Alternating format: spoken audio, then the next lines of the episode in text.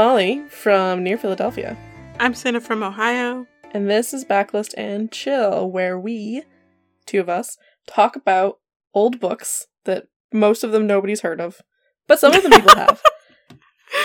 And then we drink about it and talk. This is correct. I do think that just purely by search terms, like people will find us when we're talking about the thing that they like. So I don't think there's anything that we talk about that like nobody's ever heard of. Yeah, that's fair. It's like funny how we like gain and lose people when we do different seasons. Yeah. It's very interesting to me. It's it's always interesting when it's like, oh, we're doing someone people have heard of, and so now people are chatting with us on Twitter. And then we move on, and someone else will come back, and you're like, oh, hey, what's up? Right? You're like, oh, we're like moving that. back to the thing that you like. So you're back again. Hello. Yeah, and, and that is absolutely totally fine because you and I, we're always here. We have eclectic taste. um, we don't actually have eclectic tastes. Like I feel like this is all pretty firmly in the same family. But anyway, Ah, but yeah, hello, welcome to the people who are here. We are in season 10 in episode 3 of the the Return to the Den of Shadows series by Amelia Atwater Rhodes. This book is called Poison Tree. yay, poison tree. We're almost through. Ollie. Yeah. What are you drinking on this, our penultimate episode? So today, you, you and I have spent a long time chatting about this book, more so than Mhm. other ones where we normally chat a little bit. And I brought up that I don't know what to fucking call a drink, and I had to think about it so that I could decide what I wanted to make. Ultimately, I decided that I was going to make a Tiger Eyes, Uh-huh. which is the working title of this book, because that's what I Mhm. worked on. That's the book I know, or rather, the story that I know. Um, so I'm defiantly making this this drink called a Tiger Eyes. You're rolling back to previous iterations. yeah. Uh, so what we've got going on here is I did the Wollersheim Dance Hall uh, absinthe, the absinthe blanche that my friend Sov gave me a while back, hmm and then I made myself some simple syrup with lemon, and I made some Stash brand because that's what I had lemon ginger tea. I iced it and then I made a big old fucking pot. So it's like a lemon ginger with just a very light hint of licorice. Put it over ice, and it's been quenchy. That sounds really good. That sounds very interesting. I love that you make so many of your stuff, your drinks with tea. Yeah, it was. I was gonna do green tea because I was kind of pissed about a particular scene where green tea got Uh-huh. mentioned, and then I was like, "Oh wait, I've got lemon ginger, and I'll just do that." Making drinks with tea is is really fun, and I just I'm a big fan of drinking tea in the warmer weather when it's you know making iced tea when in the warmer weather, and then drinking tea or drinking hot tea in the cold. So it's really good. I definitely enjoy that, and I recommend that people just fucking try out making tea and then icing it and put some alcohol in it. It's good. I believe it, and it's probably way healthier than like most other mixed drinks. right? Where it's like, and then I pour a bunch of pineapple and cranberry juice and orange. Mhm, and while mhm. that's delicious, this is quenchy. Right. And you're like, and then I pour like three cups of sugar in it and then some fucking sweet and sour. And now you're just drinking sugar. You're right, it's basically pure sugar. Like the worst I've got going on here is my simple syrup that I made myself. And then of course, you know, like alcohol. But other than that, it's just like cold and delicious. I'm glad. I'm glad you got you got a good drink going on. Your tiger's Eye. Yeah. It's a nice, like light yellow color too. Like a yellowy brown. Which you wouldn't think sounds like a good thing you want to drink. It doesn't look like pee. Just like a tea color. What do you got? I actually was also gonna drink a tiger's eye. I love But- this. this. this- Did you? No, so like all of the tiger eye recipes I found included some stuff that I didn't want to have to go out and buy. Oh, okay. I was gonna say it would be the first time we drank the same thing. It almost happened. Uh, if only Tiger's Eye had fewer dumb ingredients.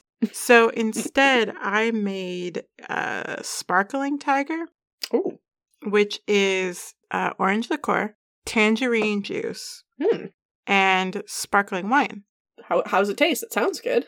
Uh, real good. You know me. Any excuse to just drink a bottle of wine, I'm there. And orange juice. And orange juice. Yeah, I mean it does genuinely just take like taste like orange wine. Uh, it tastes like something that you would give an alcoholic child. Oh, boy. Pretty good.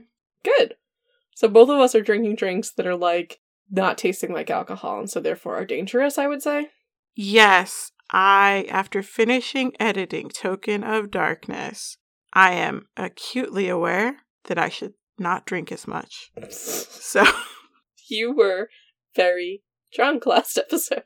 I was a little bit, and it was very annoying to edit. So I'm going to try not to do that this time. Oh, well, I'm glad that you're thinking about future Cinna. Mm-hmm. Ah, well, these drinks both sound great. Um, I'm so glad I have a huge fucking pot of it, and I brought like more ice so I can just sit here I like love a it. fucking Southern belle, just drinking my my iced tea all all episode. Literally exactly what I was picturing. You with your laptop on a porch, big old fan, I've got a sun hat on and everything. definitely some white lace going on. Mhm, mhm. Yes, yes, absolutely. I'm down in the Louisiana Bayou. okay, you ready to talk about the book? yes. What What's next? You do the, The blurb. Can We're going to talk about the blurb. There's the one that's on the book, hmm and I'm going to read that one. And then I will read the short ass one on the Goodreads. Oh, okay. Cool, cool, cool. Let's do it. Once she thought she knew who she was and who her father demanded she become. Now she is called. Wait, hold on. Before I start this, how do you say their names? I Googled it Oh. because I wanted to have a reference. Uh, the only voice clip that I could find was uh, Surik, and it is a boy's name. Sarik, you said? Surik. Sarik. Alright. Um, I've only ever heard it pronounced Sarik. I'm not surprised. That is what you would think. Okay. So I'm gonna just so you know, I'm you're when you say Sarik, I will understand. When I say Sarik, you will understand. Um, audience, now you know that there's two versions of that. How do you say the other gal's name? Oh, Alicia? Okay, I, I say Alicia, like you know, Full Metal Alchemist. Alicia. Yeah, yeah, it's fair enough. Do you want to know how it's pronounced? Do I? Do you? I feel like the way you say that that I don't. Because I say Alicia, right? Yeah, that's how it's spelled. Right. It's pronounced Alyssa. Fuck off. Thank you. No. No, then just spell it like Just- Alyssa. Just make that I an S, and I would know it's Alyssa. I wh- but there's but There's an I. IA. Yeah, it's A L Y S I A. I could understand Alicia, Sure. even though Alicia is usually spelled with, you know, a C. Fine. Mm-hmm. Alicia, hmm Alyssa. No. no. No. This is this is teenage hubris gone too far. You don't get to decide that that fucking A dis- or that fucking I disappears. It's no, you don't. not Alyssa. You you don't get to just put a Y in it and that gives you the license to pronounce it however the fuck you want. I'm taking a stand here and now. Thank you. You don't get to do that. Yeah. No. I'm so glad that uh, you're outraged because I had this outrage quite a bit while so, dealing with it. This is so upsetting. Mhm. This is this is set.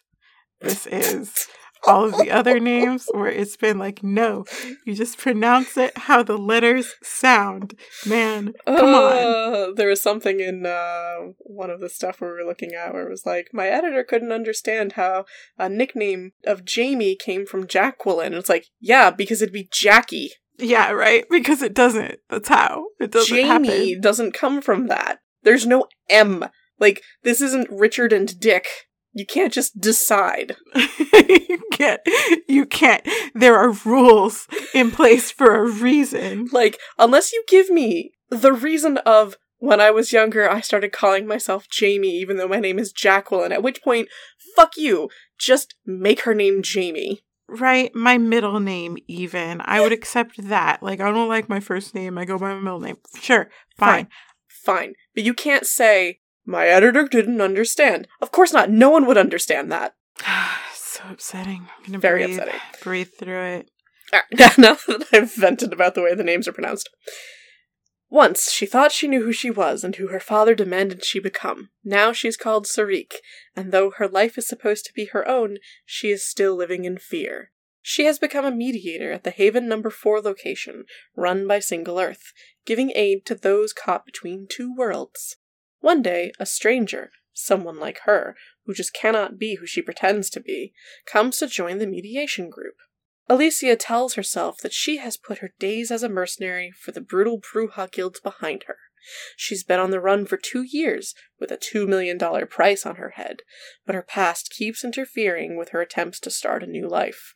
A human among throngs of vampires, witches, shapeshifters, and tristes, Alicia has always been determined to prove herself more than a mere mortal. Will becoming a member of Single Earth allow her to finally put her past behind her? On a stormy night, three bolts are shot by someone who knows their way around a crossbow. Many are suspect, all are affected, and both Sarik and Alicia must grapple with the impact and determine what price must be paid. In Poison Tree, Amelia Atwater Rhodes offers a thrilling tale about the dark, rich realm where real life and the over- otherworldly intertwine. Hmm. So that's what's on the book on the, hmm the inside flap jacket. Here's the one from Goodreads. The rich stew of the author's creations, Single Earth, vampires, shapeshifters, tristes, the Bruja guilds, are at full boil here in the story of two twenty-ish young women trying to outrun their very different pasts and figure out where they fit in and who they might become. Each has landed in a more normal place, and each wonders if, like a tattoo that can't be covered up, they can ever really fit into normal. What the fuck is that? Thank you. Like a tattoo that can't be. Who wrote that? Who who can't cover up a tattoo? I mean, well, let me Google five minute crafts. I'll show you how to do it. right, right. This is a bad metaphor, blurb writer that is not the author. It's also it's like song lyric blurbs. Like that feels like something like like a tattoo that can't, be covered up. You'll always be with like that's that's unnecessary poetic license. yeah, it's like the rest of this was just very like kind of straightforward, and then it's like little bit of poetry. And like, no, unnecessary. Also, the stew part was also very weird. That's a weird metaphor to use for this book that you're trying to We're sell going from on. food to tattoos, and I'm just not following. I'm not following any part of this. So that's the Goodreads one. Yeah, it's bad. That's bad. It's a bit blurb, Jim. I don't know. The first blurb was like, meh. It was convoluted, but so is the book. Yeah, I don't know how you would communicate this book in a blurb, and I guess that's as good as it gets. Yeah. I look at this blurb and go, You're trying to make some sense of this. You're trying, baby. I see it. I see you. I feel like I can't even blame the fucking blurb writer on this one. No, it's a lot. Yeah.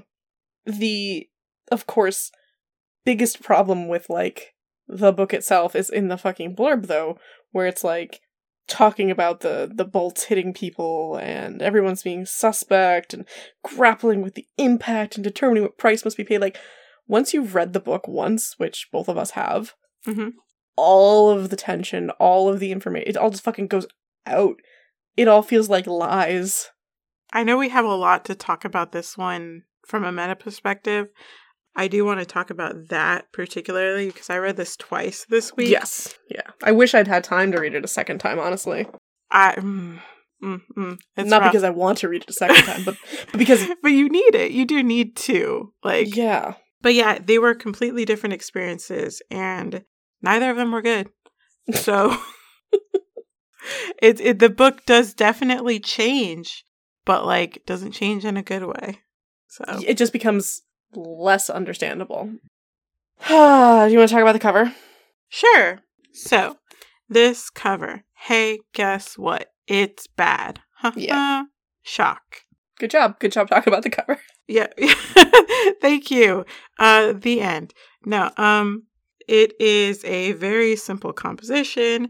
It is a head and shoulders shot of Sirik staring straight on at the camera with a trademark Den of Shadows dead tree behind her. I noticed that last night. This new den fucking tree with the fucking crow. it is. It makes a cameo in every cover. oh my god. And behind her is a trademark Den of Shadows boring gray sky. Mhm. This cover is the color of mud. Yeah. There's no like visual interest. It's just so drab. Sarik is obviously a woman of color. I think they're sort of vague about whether or not she is Southeast Asian or Indian. Oh no. No? It fucking this is this drove me up a very tiny wall because of course it was, you know, 10 years ago. So I'm like, what else are you gonna say?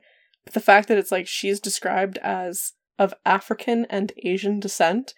And I laughed. It's like, yeah, they're of, you know, North American and European descent. Like, what the fuck does that look like? right. I don't, it's very non-specific. Yeah, it's just, I don't know, tigers are from Africa and Asia. Yeah, I honestly had always assumed that the Mistari were Indian. K- kind of same. Like, I had this image in my head that they were either, you know, Indian or North African, Mhm. you know, like from from Egypt or something, just because of the way uh the previous Kiesha'ra, yeah, where like that took place kind of somewhere near the Mediterranean, and they had to travel Mhm. to them, and like obviously India would be a little far to get to, but you know, crossing over to the other side of the Mediterranean, not that not that bad. So it's like, yeah, they'd always kind of felt like they had maybe come from India and settled in North Africa. Mhm. But instead it's just African and Asian descent. Like what the fuck? Two whole continents, just two whole continents. well, yeah. Long story short, uh, Sarik is a brown woman, so it's nice that they have a brown woman front and center. Especially after Jaguar. Ugh, yeah, that's right. Pale, pale jaguar. It's unfortunate that she is airbrushed to shit in this cover. She has no features. She's extremely smooth. She looks like a video game sim. She does. She does kind of look like a render. And it's even worse. Like, it doesn't look as bad on the physical cover. On the digital cover, oh my god. Oh It's no. awful. I assume you can Yeah. zoom in a whole bunch. Well, it just, you don't get, like, some of the detail, I guess, or the, the hair is really what kind of fixes it on the physical cover. Mhm. On the digital cover, you don't really see that. And it just, oh, it's so bad. Anyway, uh, so it's Sarik staring uh, straight ahead at the camera. And at the bottom, there's the little swirly thing. And then Poison Tree in green, question mark. Don't know Mm. why. And it's bad. Like, this is a bad cover. Yep. It was so difficult to take a picture of this one and make it not just like fade out. Yep. And it's also it's it's incorrect. Like she does not have hair that is black when we see her. You know, like she has lightened it to like a nondescript brown. Whatever that means. Yeah, and she does not wear a black shirt. You know, she wears lighter colors. Like you could have made her eyes look like a tiger. Yeah, I mean, we saw this with the first cover for In the Forest of the Night. You could do interesting things with shapeshifter Absolutely. concepts. Right? Put some fucking stripes in her hair. you know, Like anything interesting. Have her have a hand up with a fucking, you know, like transforming into claws. I, I don't know. Something to let me know what this fucking book is about. Yeah, it just feels like we're going to use as few assets as possible. So get me a girl, get me a tree, get me a background. We're done. No, I already have the tree. We're fine. that's right. That's right. I bought the tree. This tree cost us $200. We are using it for every book. Yes, we're going to make the most of this tree. and like, why? There's two fucking crows in the background. One in the top left and one in the like Oh my God, side right. Who cares? There was not a single fucking bird in this book. I that must just be the choice for like looping all of these books together, putting some fucking crows on them. Some fucking crows. And so the one thing that I will say about this cover that is correct is Mhm. that it probably should have just been her story, but because it is four people's story and more specifically like the fucking blurb tells us it is her and Alicia's story. Mhm. This is where you could have had two girls on it, you know, looking at each other or looking away from each other or anything. hmm But like, it, you know, it is correct that it probably should just be her story. It is funny. Like I read this when it first came out. You know, that was ten years ago. I did not remember Elysia. Right. I just remembered it being about Sarik. Because it should have been. Yeah, and that this cover does nothing to uh dissuade you of that notion. No. And then the fact that there's in fact four point of view characters. I feel like we did a monkey's paw Ollie. We were like, just make it from everybody's perspective. And now it is, and it's still bad. Because the two other point of views don't add anything to it. This is accurate. Like this one should have been two points of view. Yes, I agree. But by making it four points of view, you don't leave any room for one, the two dudes, and 2 mm-hmm. for Alicia to have any fucking plot that matters. Yeah, I would argue that these stories are completely separate from one another. Like the only thing that ties them together is the event that literally the- ties them together. Fact that they happen at the same time. yeah. I I went over this book as we said a second time. I was really like trying to pay attention to like what mirrored what, like what added to what. Yeah. And none of this shit adds to nothing. There there's not there's a lot of fun stuff you can do with writing, right? Mhm. Especially when you have multiple characters. You can you can have them be foils to each other. Like you said, they can mirror each other. You can have one person going in one direction on their storyline and the other person is like traveling the same story but backwards. You know, like Mhm. whatever. There's a lot of literary devices Mhm. and none of that's used. No. Can I give you my I don't want to say thesis, but like That is Just- what we are here for, my friend. But just my general takeaway from this is that you are correct. There are literary devices that you can use if you are telling a story with intent to communicate a like thought, a a, theme, and then there is just a recitation of events that happen that you think are cool. And that is what this book feels like. And I know that there is, I have an interview. Ooh. There was, at least at some point, a thought that the author was trying to get across, or at least that they were, they, I was wondering. Okay. I know, right? I only looked it up because you mentioned that. But like, they looked at the book at some point and they were like, this is what I can take from this. Or it was there from the beginning. I don't know. but like, there is something that the author asserts they were trying to get across. I don't think it was successful. And to me, that feels like backfill. Yeah, there's there's a there's quite a bit of that as we've gotten farther into this back this author's backlist, hmm where you're just like, it's a backronym, but it's a whole book. but a book. So yeah, we'll get into it. But first, do you want to start with where you come from from this book or did you want to save that for later? How do you how do you want to do this? so I feel like what I should do is give just like the warning that I need to give Okay. Of where I come from this, but without like talking about what happens Okay. or what happened nearly 20 years ago. um Gather round children. I bear these scars. Um that I should save my personal meta until people know the story so that I can explain, you know, this Okay. is how it was different for me. So, as we head into this discussion today, uh, children, just know that Cinna and I are reading this from two very different perspectives. Cinna has only ever been aware of this book in its final form, right? Uh, I mean, I, I saw the stuff that was on the den at the time, but obviously my only actual experience with the story is when it was published. Okay. So that that's where Cinna's coming from. I am intimately familiar with the fucking guts of this story Mm. in a prior draft. Like I had access to one of the the first or perhaps the original draft where I said there could be something fun in here and I helped change some of the plot. There's other stuff that happened that got changed, you know, after I was involved with it. But like I did ask questions about why is this happening? That's a plot hole. What what might have been here? So that we could film it. And we Mhm. spent the summer of 2003 myself, the author who I was dating at the time, and like every possible friend we could pull in filming this.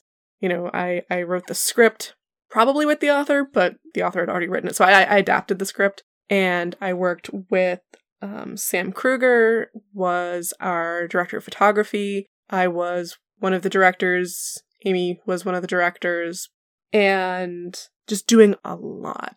um, I was a character whose like all of her scenes have basically been cut, so I, I played that character. I did a lot of like gore effects and I helped with mm-hmm. the fight choreography and costuming and set, you know, finding and just just everything, anything. It was a fun summer where we did this. And interestingly it says 2002, but I'm pretty sure it was 2003. So in the not dedication, Acknowledgements? yeah, in the acknowledgments at the beginning, I mentioned Mhm. and I either didn't know this or forgot this, but I wasn't like consulted, so therefore it didn't stick in my memory. And it says, finally, I must go back to 2002. I think it was 2003. And thank the cast and crew of Tiger Eyes, especially Ollie, who instigated that project, and Sam Kruger, who prodded me to develop a story I might otherwise have given up on long ago. You all helped me see and hear these characters in a way I had never expected. So that was a really fun, really weird, really bad summer. oh. Um, I have dissociative identity disorder. I have been piecing together that summer as I read this book. Oh wow. Because I'm just like, I, I don't remember so much of that summer because there was also a lot of meta bullshit happening in the old Den of Shadows website at the Mhm. time. I've just I've I've blocked out so much of that summer and Mhm. and fall. So that's really weird. Um Mhm. but that that's where I where I'm coming from is I'm reading this book and I'm like remembering a time in my life that I really only strongly had like maybe two memories from. Wow. Yeah. And then, of course, I'm also reading this book in its final form, which I had nothing to do with the final form. Right. Because if this was published in, what we say, 2012, Mm-hmm. I hadn't really been in touch with the author since right around Wolfcry. Okay. So it went Wyvernhail, Persistence of Memory, Token of Darkness, All Just Glass, and then this one. So like five years. Gotcha. So I didn't have a whole lot to do with it.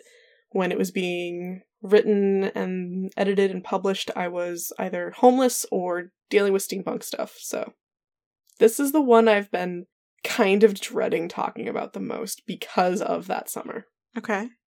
So All right. there we go. That's my warning. Okay. Let let me know if you ever want to stop or anything. I think it'll be okay. Be- Okay. it'll it'll just be when we get to the the me explaining anything. And I don't know, maybe I'll talk about some stuff, maybe maybe I won't. We'll see. Okay. It's a mystery. You have to listen to find out. Stay tuned to the podcast you're fucking listening to. listen to the end. We don't know what's going to happen because it hasn't happened yet. How was it for you when you read this one the first time? The first time, I don't know because I don't remember much about it except that I didn't particularly like this book. And that was just kind of the end of it for me. I don't even remember why. It just slides off the brain. I mean, I did have the problem of reading this one. I finished it last night, and thank goodness you and I chatted throughout the day about it because I Mhm. was losing all of the fucking everything that happened. Can I just say that literally as we were sitting here talking about our drinks and talking about the cover, I felt like I was standing in front of a very large hill and I was like, talking about this book is going to be so much effort because I'm going to have to remember stuff and like have I, opinions on it. I it's just it's so weird how it just feels so hard at the moment. But. I'm with you. I will also say Poison Tree is a book that you, me, and Robin read together. Did we? Yes, we. I don't think we were doing paper cuts yet, but we were having like our Den of Shadows forum chats. Oh my goodness. Yeah, and Poison Tree came out, and we were all like, "Well, we're the Den of Shadows, so obviously we should read this and talk about it together." What? So we, yeah, we got on like a Skype call, and we didn't record it or anything, but we we talked about the book. Oh my god. I Yep. also don't remember that. Because here's here's the other great thing. If this came out in 2012, did it did it come out in 2012? It did.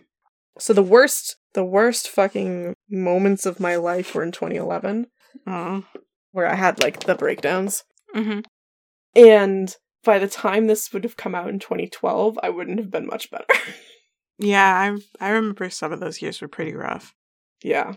God, I don't know how I have any memory of anything. I feel like I don't.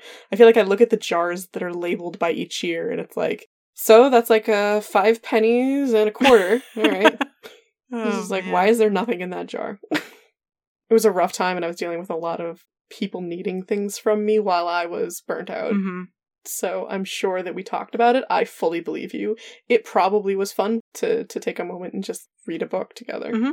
Do you have do you have any like memory yourself of it? No, I just remember that we did it. Like, I know it wasn't the one before this because I read that by myself. And I know it Okay. wasn't the one after this because I read that by myself. So I was like, we talked about one of these New Den books when it came out. It had to have been this one. That's so fun. And I, I definitely would have been excited that this one came out. Yeah, I think we, I know we chatted about it. I think we all mutually were just kind of like, eh, You're like, well, that was a book. yep. I, I, hope that people who are listening to this have tr- have tried reading it so that Mhm. they are are with us on this conversation. Like, if you haven't read it, it's gonna be so confusing. I mean, please stick around and listen to us because we're pretty silly. But I mean, it is, uh, again, standing in front of that hill, it's a very difficult book to explain. And here's the thing I don't want to spend three hours explaining what happens in this book. no, I don't feel like a lot happens, and it also happens in the course of like seventy two hours. Yeah, it's just like a lot of things happen, or like you're supposed to think a lot of things happen, but ultimately they're all very silly and it doesn't matter. They all rely on this kind of cartoonish sense of the world Yes, agreed. where like prior versions of this even including like a reading the way back machine prior versions of this even included like that alicia had been there for two weeks. Attack Mhm. there were several attacks. Hmm and and spreading it out made it seem like shit could happen instead of i literally just met some of these people. Hmm it's very weird. I don't know why these books keep dealing with shit that ha- takes place in oh 72 hours is like as long as a convention like a fandom convention is. Uh-huh. and the shit that happens in this i'm just like yo no that couldn't happen in the course of a convention and if it did that would be exhausting and i know that you all have access to fucking healer witches but like let there be some breathing room i don't know let the shit fucking marinate the healer witches are the fucking short rests of this because it's like, oh, I got really fucked up. Gotta go to healer witch so I can conceivably continue to endure. plot yeah. Yeah, these fucking 72 hours. At least it doesn't say in the course of 72 hours. Like, nobody Yeah. cares. It didn't have to be. It's so funny because, like, obviously the point is to look at the backlist as a whole, right? Yeah. And, like, looking at persistence of memory, looking at token of darkness, all just glass, like, the timelines are so compressed. Yeah. and they all center so hard on like a mystery and the twist of like what happened and it's all not good like the twists are the bad part of the book Yeah. Like, persistence of memory was, was okay until suddenly the twist. i'm very curious if it was just like the first four books just sort of happened to be not twisty. I guess, I, well, maybe I'm speaking out of my ass. I guess Forest kind of has the Alexander twist, Demon has the Siet twist. I don't think mid pred has a twist, really. No, it doesn't. It, it's very. I mean, the twist is that they don't fucking do the job because that's not the plot. Yeah. But, like, there's time for the character to. Like, I mean, literally a month goes by in the course of it. Like, it, it's Mhm. all takes place in the course of, I think it was 24 hours. And then, like, the fucking montage. But, you know, like, she ever had some scenes after that Mhm. opening bit. There was not a twist. It was just plot. It feels like I could watch that movie and not worry that it was a fucking mystery. Yeah, so I I think that they're definitely the the first couple books definitely have like their twist moments, but these four in particular just feel like they are formatted differently. And I don't know if it's the revisions, if it's just like I'm trying to write in a different style for a different audience, like or the market has changed. But these these four books, like they have the same failures. right, we get there and we're just like, no. Because the the Kiesha'ra didn't have uh no, they did. Yeah, they did. They did. Hawk Song the twist was who ki- who who, you know, shot things and then it was suddenly over. Mm-hmm. Mm, mm, okay, okay, okay. Here's what I'm seeing. Mm-hmm. When the twist happens, typically the book is over. Mm-hmm. And because that's when the book is over, it's not satisfying because the twists aren't satisfying. Right. And it wasn't the the narrative promise. Yeah, there's not good foreshadowing. Yeah. And so you've you've read this one twice now. Is the twist foreshadowed enough?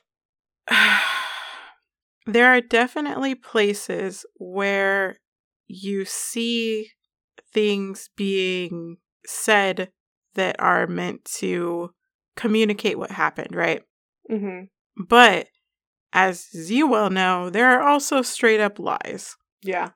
In person, in like the point of view where you're just like that, ca- you're lying in your fucking internal monologue, Right. You're you're you're lying in your head to the reader that you don't know is there.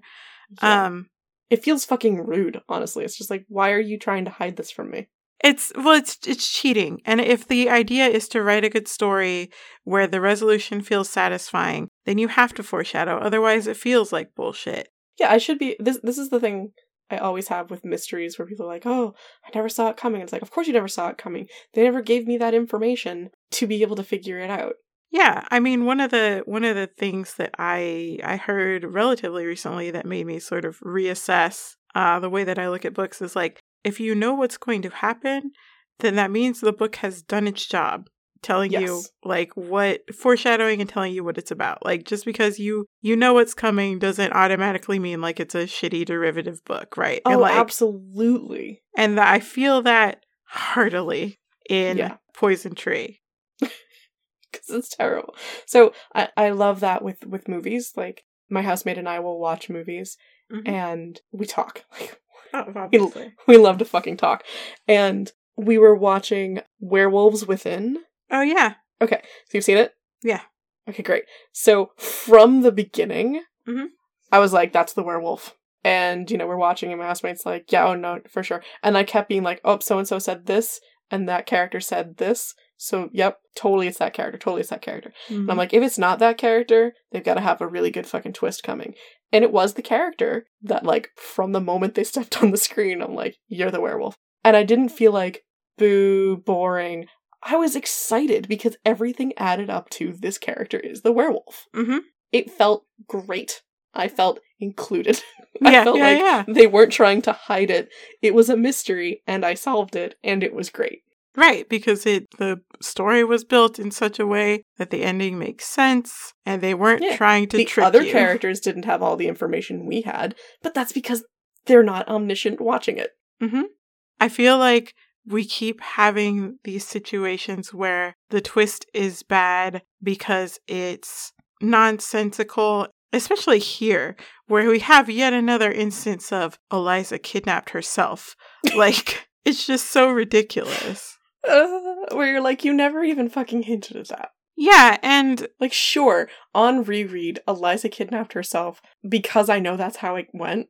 yeah. I'm like, yeah, I see it. But I had no way of knowing that. Right, because how how could you? You know, like Yeah. obviously there are books where the the narrator is unreliable, but like you know, sometimes you just lie to the audience so that they don't guess, and it's bullshit. So like, yes, In the, yeah, so the, and this one's just bullshit.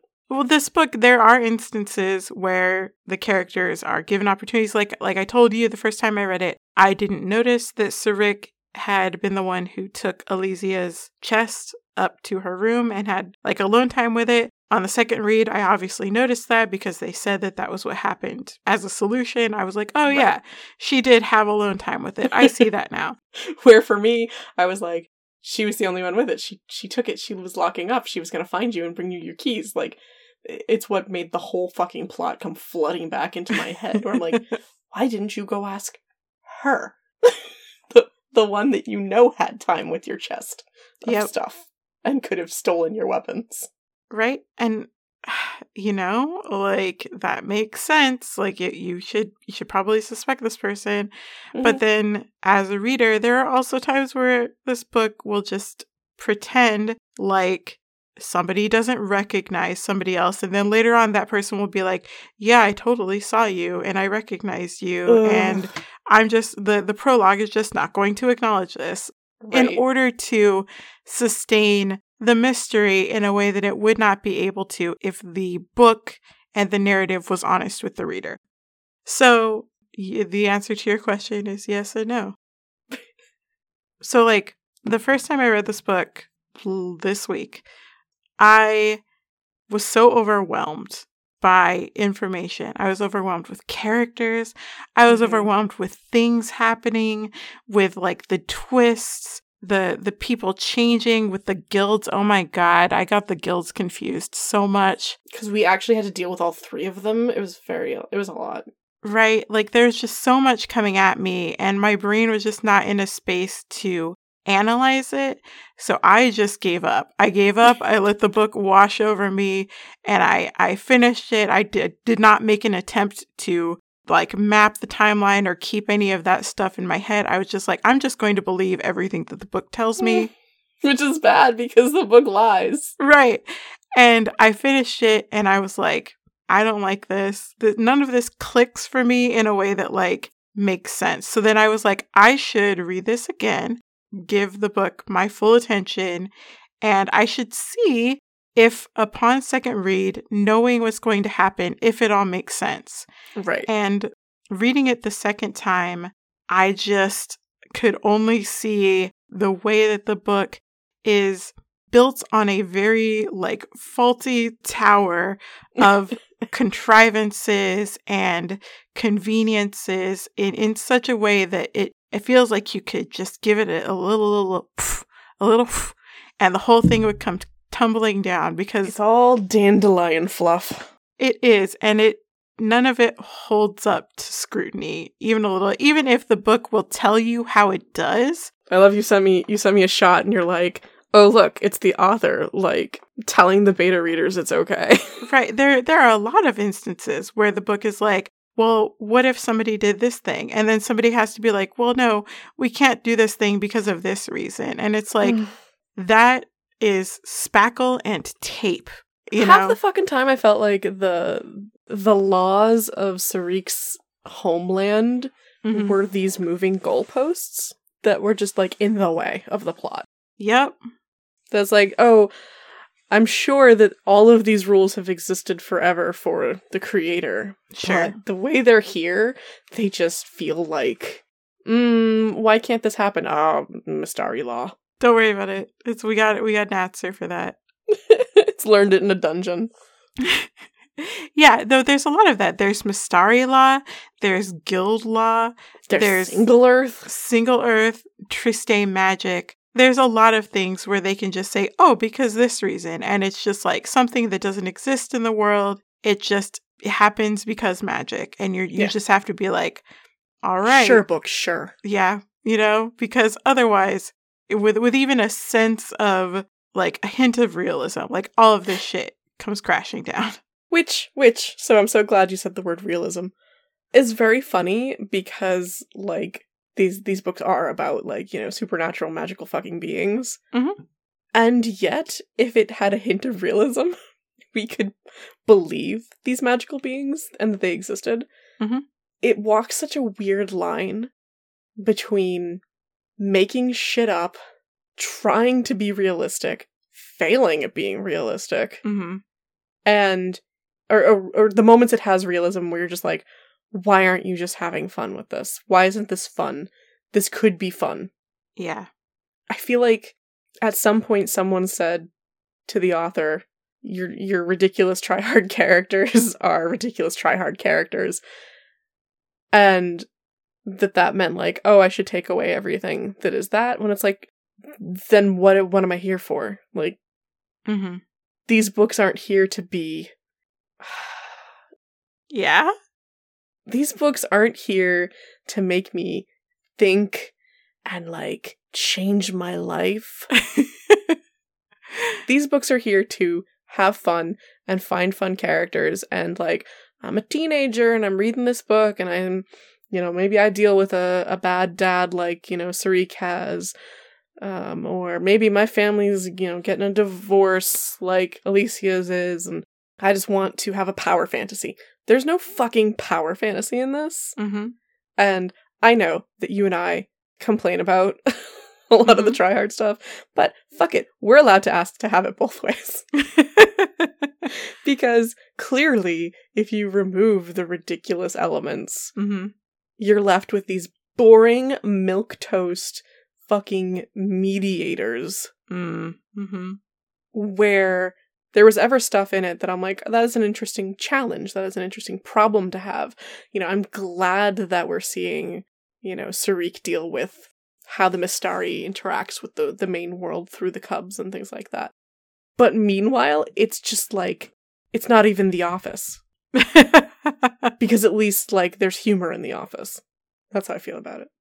Yeah, I I don't know. I I get torn with these books because we had we had a lot of fun making fun of the try hard vampires in the first couple books. And then, you know, Bring them back so I can make fun of them. right? I do almost also miss dunking on them. Now, granted, there are a couple of choice dunks in this book, which Mm. I do appreciate. But I can't wait to dunk on them. but I, I feel like there was always a level of uh seriousness, right? Because you have Mhm. like Shattered Mirror, where we're talking about like, I mean, like vampire rape and stuff. So it's you know yeah. questionable. But like Midnight Predator definitely tries to like tackle some meaty stuff. The Kiesha'ra built on meaty stuff. Yeah. Um I feel like these books trying to do meaty stuff is not unusual, but they're just not campy enough to be campy and they're not good enough to be good. Right. It's like you're tackling stuff that is important, but you're not writing a realistic fiction. So you've got all of this magic that's kind of getting in the way. And you know, and shapeshifters and witches and vampires. Mhm. Like that's that's okay, that's a choice. But it does mean that it's getting kind of bogged down with it. Mhm. And then it's just boring somehow. Mm. I was trying to pinpoint why Sarik's trauma doesn't work for me. Mhm. Um, and we discussed a little bit that there is a level of cartoonishness, right?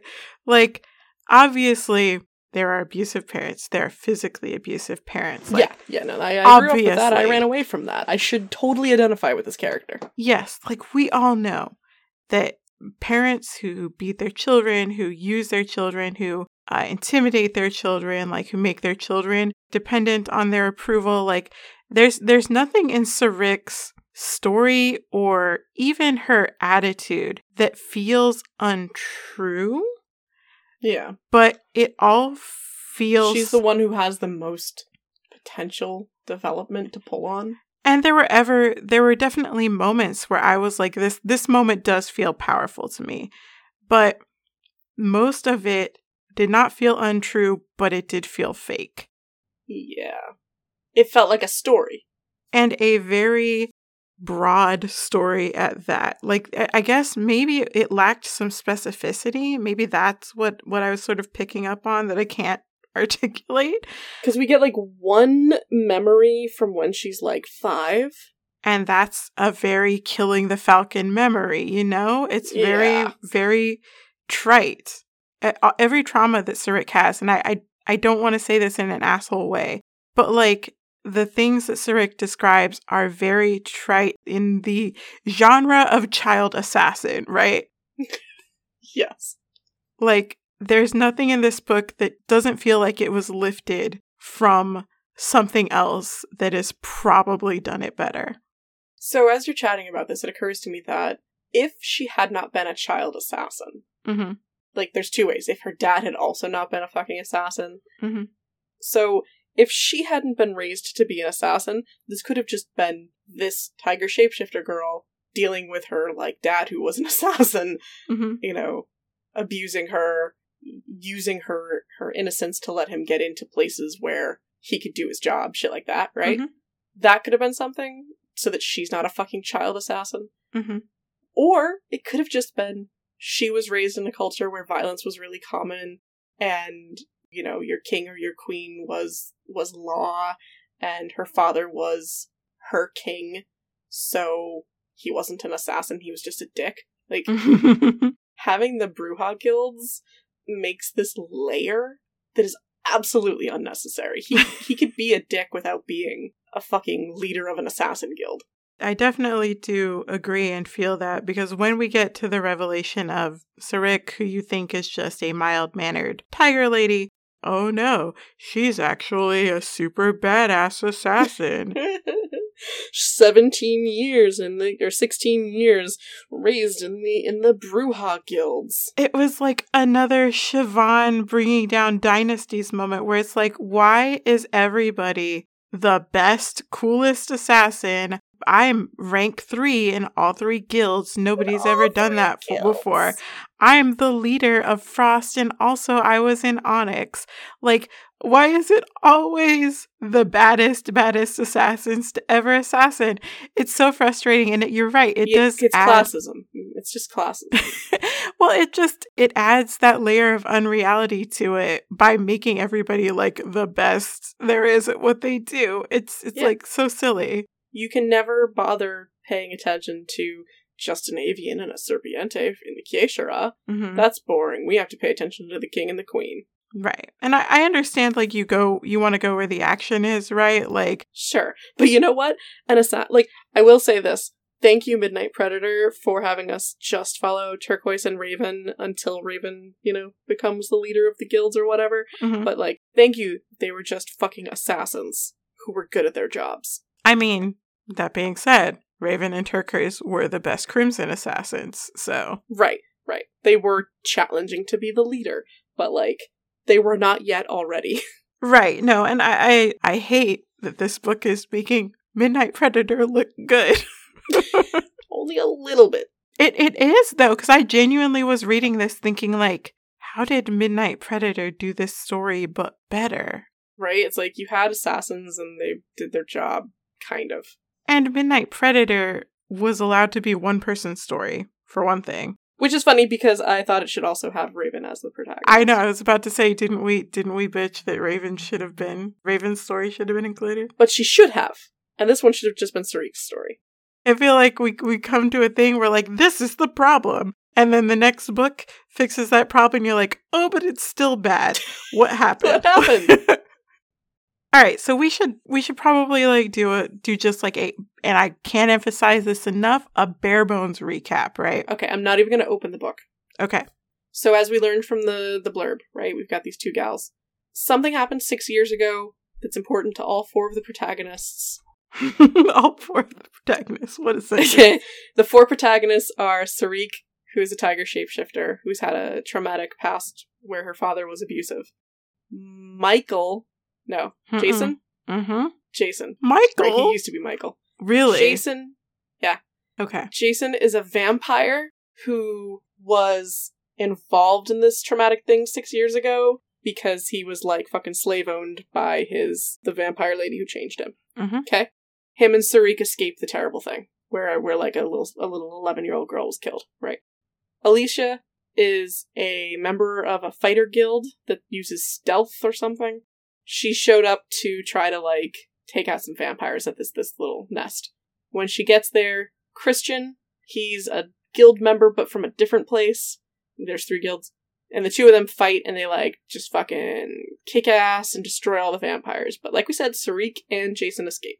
Six years later, Sarik and Jason have joined Single Earth, which is like a peace forward kind of thing that we chatted about a whole bunch in Persistence of Memory Mm-hmm. Now we actually get to be there. They are working as mediators at Haven number four. There's like a whole bunch of havens around the world. And there's a new person who stepped in, and oh, look, it's Alicia. Uh, Sarik doesn't know her because she didn't see her there, but she's suspicious of her immediately. And rather than fucking talk about it, she snoops. And we don't know it, but she steals shit out of Alicia's chest of like shit, gets her bolts from her for her crossbow, and wants to kill Alicia, but hesitates and can't, even though she's a trained assassin, and shoots the three people who come out of the fucking main hall during a snowstorm, and one of them happens to be her boyfriend Jason, mm-hmm. who's a vampire. yep. Okay. But nobody dies. She she shoots like a human in the leg and a Triste in the hand, and him in like I don't know what the stomach or something. Yes. But they all survive, and Alicia like gives blood, and this is very confusing to Sarik. Should we briefly explain why Sarik did this? I think that's fine because like the twist doesn't matter. Sure. So when Sarik finds these objects in Elysia's possession, she assumes correctly ish that she is a member of the Bruja guilds. That she, uh, she, the specifically the weapons are like they mean that you are super highly ranked in all three guilds. So she's like, "Holy shit, this badass assassin is here." My dad also is a badass assassin, as am I, and I ran away from him six years ago. She must be here to Get me. kill me, to return me to something. She's here threatening me, basically. Right. She panics. I mean, like, she doesn't think maybe there's somebody else here who they could be hunting. I or you know the thing that is obvious that is actually the case, which is reformed people go to Single Earth a lot. That is kind of their bread and butter. So It's like, why don't you just ask her? Like, I get it. She's like, I can't let on. But, like, maybe fucking tell somebody else. Right. And she has excuses for that. Like I, I went through, I highlighted all of this shit. She's like, I can't tell the powerful Triste witch. She'll give her the benefit of the doubt, and I can't afford that if she's wrong. Right. So she says, What I'm going to do is I'm going to kill Elysia. She can't do it. She says, Okay, instead, I'm going to shoot people with her weapons and frame her, and they'll kick her out, and everything will be cool. The fuckery of this. What the the fact that this is what the book is about, that it hinges on Sarik making this very, very, very intensely ridiculous decision is like F, F minus. You fail. I don't believe that she would do this because it's intensely stupid. I don't either. Like, I know that she's like, I must protect the place, blah, blah, blah. She does it immediately. Immediately, it happens literally the day Alicia gets there. Yeah. She gets there, and it's like five o'clock in the fucking morning the next day that she does this. Yes, She really needed time to be like, I don't know, she's sus. She's here, but she's kind of not. I don't, I honestly, the fact that it happens immediately is the only thing that makes me kind of buy it because they really, like, as we discussed, there are many points in this book where the author realizes that the thing that is happening is unlikely. So they will explain to you why, Why it it is happens. happening and why it is not ridiculous. See, I don't know. I feel like if she had taken time to like decide that this girl's gotta go, Mhm. I would have preferred that, basically. Otherwise, why did you fucking do this? It's still that question. Like, I still don't believe that this would ever happen because it's a real dumb decision. But as an impulse decision, which is what the book sells it as so hard, Yeah. Like literally later, she's like, I don't know, I panicked. you shot innocent people to cover your own butt. Like, And but not you just you hoped that she would get framed for it and get pushed out.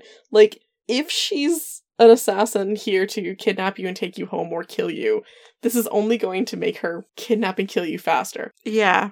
If she's innocent, you're just framing her and getting her kicked out. it's it's a wildly selfish decision on all levels Yes, absolutely. for a character who is not supposed to be that. You know? Yeah, yeah, yeah. I think that's why it rings real false. Because she, in this final draft, she's not very selfish. She is trying to be helpful and help other people.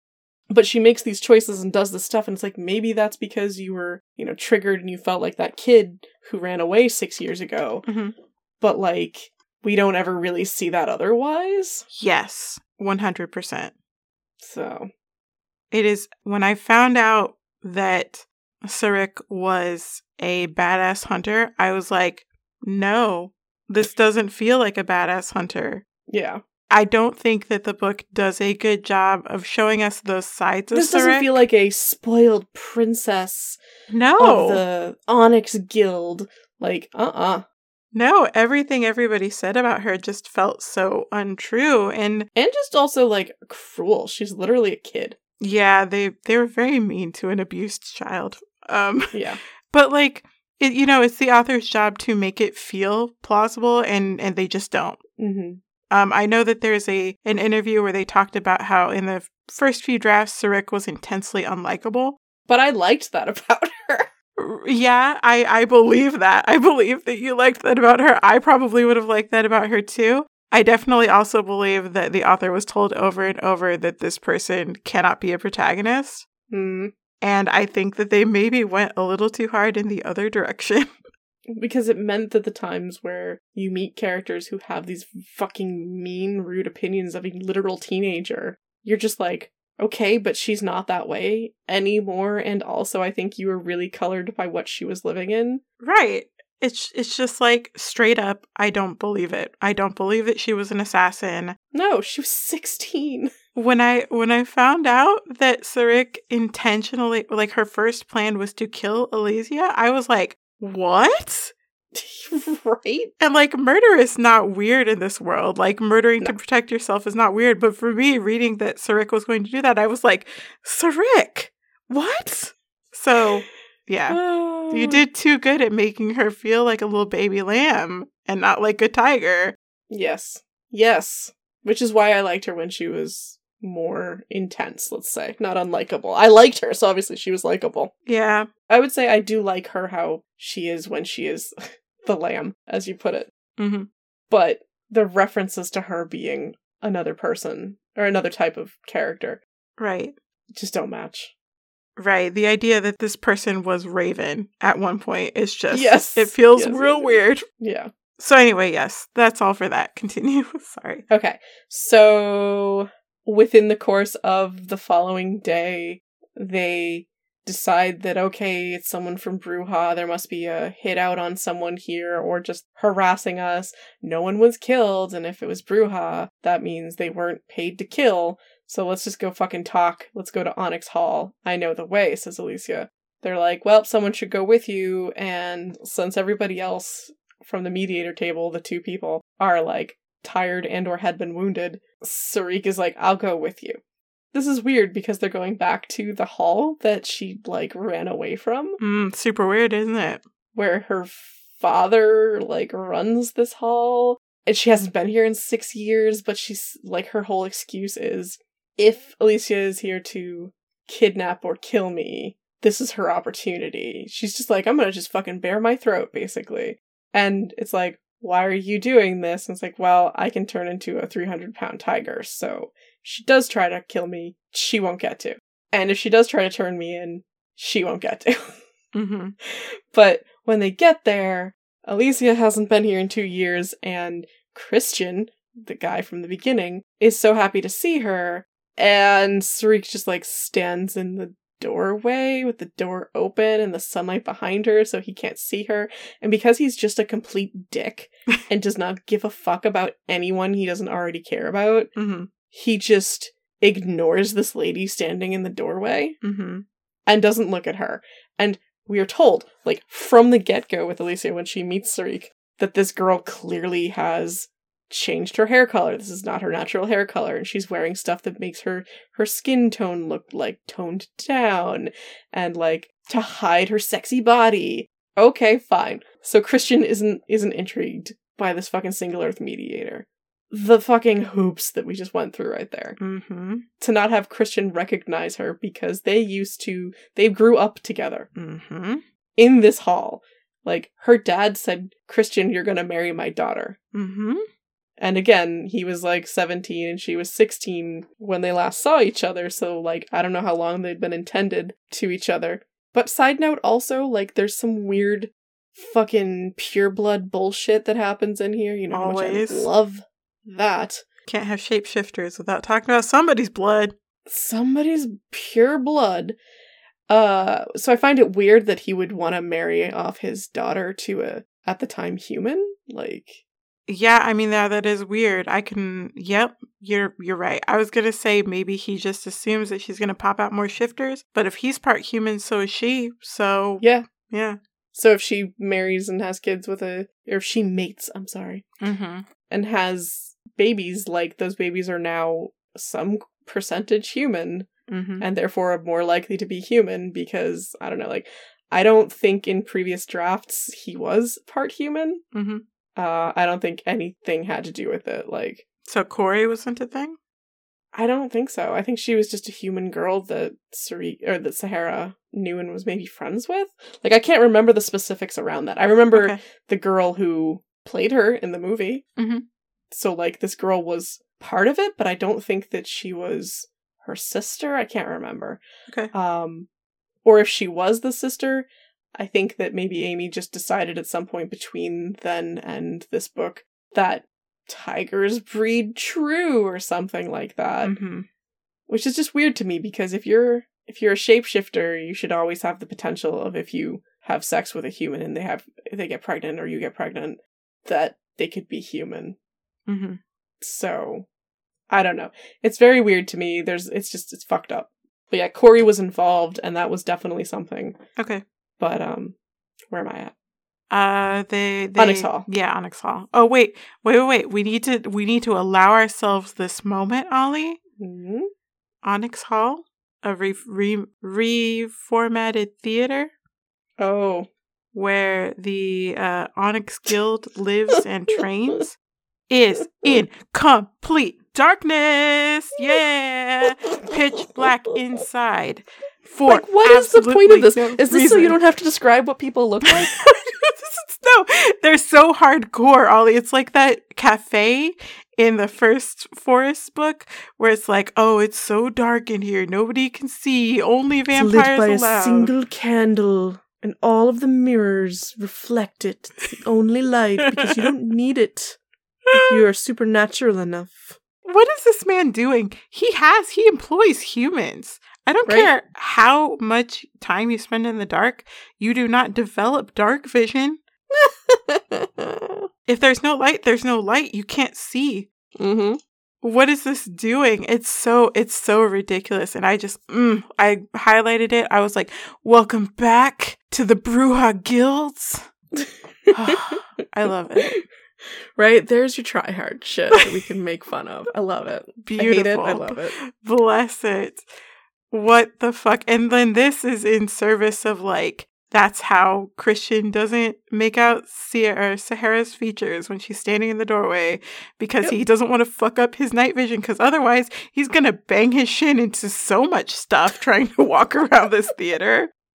It's so it's ridiculous. It's like, why doesn't he tell the girl get inside? Well, he he clocks so much clocking in this book. He clocks that she is trying to remain hidden. He just doesn't care why. It's so weird to me. And this is why I think he's an asshole. He's not very good at his job. No, he's not. I remember in Midnight Predator that it felt like no one who isn't part of the guild should be here. And I was so confused as to why Christian wasn't like, hey, you're not part of the guild, go wait in your fucking car. Mm-hmm. Like, he just let this girl stand there. Yeah, he did, and the the book is very careful to tell us how much he doesn't see her and what he doesn't notice about her. Yeah. This is all the stuff that you fucking see on the second reading about how careful the book is to insist that this makes sense Mm-hmm. by being very careful about its words. Like you talked about earlier, Elysia has seen pictures of Sahara. She is Yes, because as we find out later, she showed up to the Onyx Hall. She was part of Frost, like within 24 hours of Sahara Sarik disappearing, and Crawl is like, You clearly took my daughter. And Right. so he has shown pictures of her being like, Where the fuck is she? Right. She he she is familiar with Sahara. She knows that Sahara and Christian used to date. Like she she knows. And later on in the book, they will say explain how Elysia didn't recognize her by saying she changed her hair, she changed her voice, she changed her clothes, she changed, She changed her perfume. the her perfume. Elysia, all you saw was a fucking picture of her. Uh, well, that too. But like when Elysia meets Sahara, she notes, oh, this lady changed her hair. This lady has a bland Midwestern accent. This lady wears this specific perfume. Like she literally notices everything. Everything. She's very good at her job in that regard.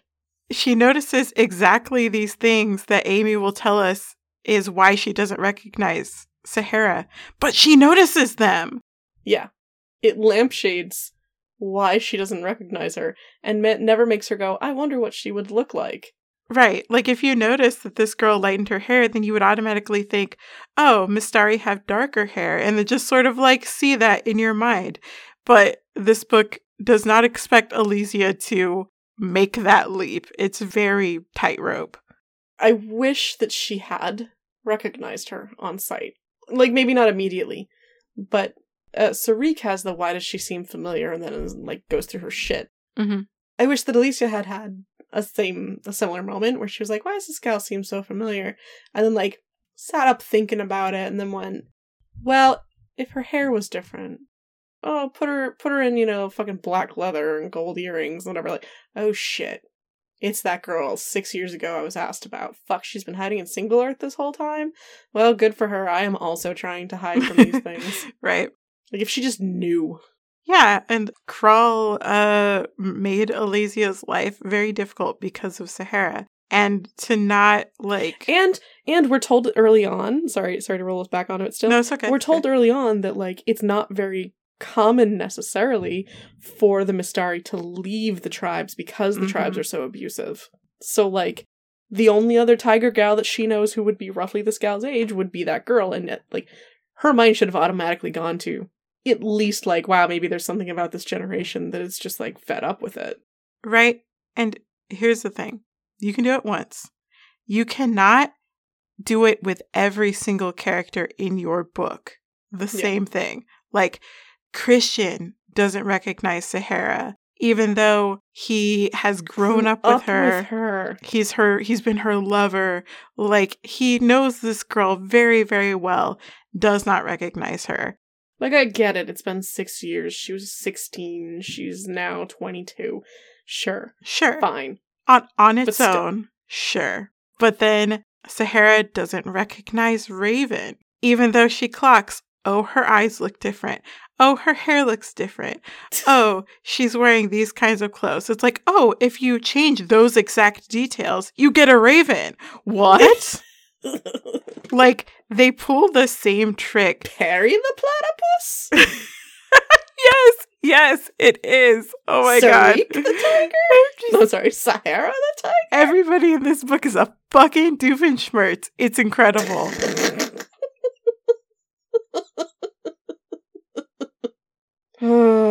But you you can't do this over and over again and have the plot hinge on it. You get one, you don't get like six. Yeah. I'm sorry. Now, like, I am accidentally a master of disguise. Uh-huh. Uh, it's because I'm a fucking Nosferatu and I will use, you know, Mask of a Thousand Faces Mhm. whenever the fuck I feel like it.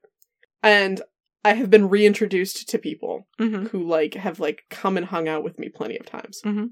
So, like, that's fine. I've also been mistaken for people's, like, siblings, Mhm. for people's girlfriends. Like, I just have one of those faces. hmm So, I can believe that Elysia doesn't recognize Sahara Mhm. from the photos that she saw, you know, six years ago. Mhm. I can believe that Sarik doesn't know Raven because they barely met, hmm but I can't believe that Elysia doesn't consider the only other fucking tiger she's ever thought of. hmm Like, I just can't. It's very weird. It's very strange. I hate that she stands in the doorway, and so Christian doesn't get to see her. Like, because as soon as he actually sees her, he knows it's her. Yeah, yeah, he immediately recognizes her. I really feel like the book would be better for Elysia going, oh fuck, good for her. Yeah, yeah. And then maybe being a little pissy, being like, you've been here this whole fucking time. You know what? Any opportunity that these two characters might have to think about and or develop some sort of emotional bond with one another, Yeah. give it to me. Right? As opposed to just the way they are, which is nothing. These characters are co-protagonists. You would think that they would have some kind of relationship, but there's nothing. An opinion on the person they actually were instead of the fear of what they might be. And you know, I I know that again, you know, referencing that interview, like Amy had a lot of issues with Sarik uh, just hating Elysia on sight. I get that. And I don't love girl hate, you know. Yeah, of, of course. I I never got the feeling that Sarik had a strong opinion on Elysia one way or the other. No, Elysia didn't matter. What she represented is all we get. Right?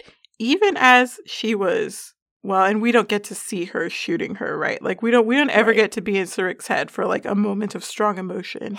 For all the fucking flashbacks that we get in these goddamn books, the like the one of her sitting there wanting to shoot her. It doesn't happen. No, she just tells us about it when it's time for us to figure out the, you know, the twist. But like the the strongest thing that Sahara ever feels for Elysia is she's a better person than I thought she was, so she's probably not here to kill me. Like there's just no strong emotion. At Then- least previously she fucking hated her. Yeah, right? Like then why are you co-protagonists? Like if your relationship isn't important? Agreed.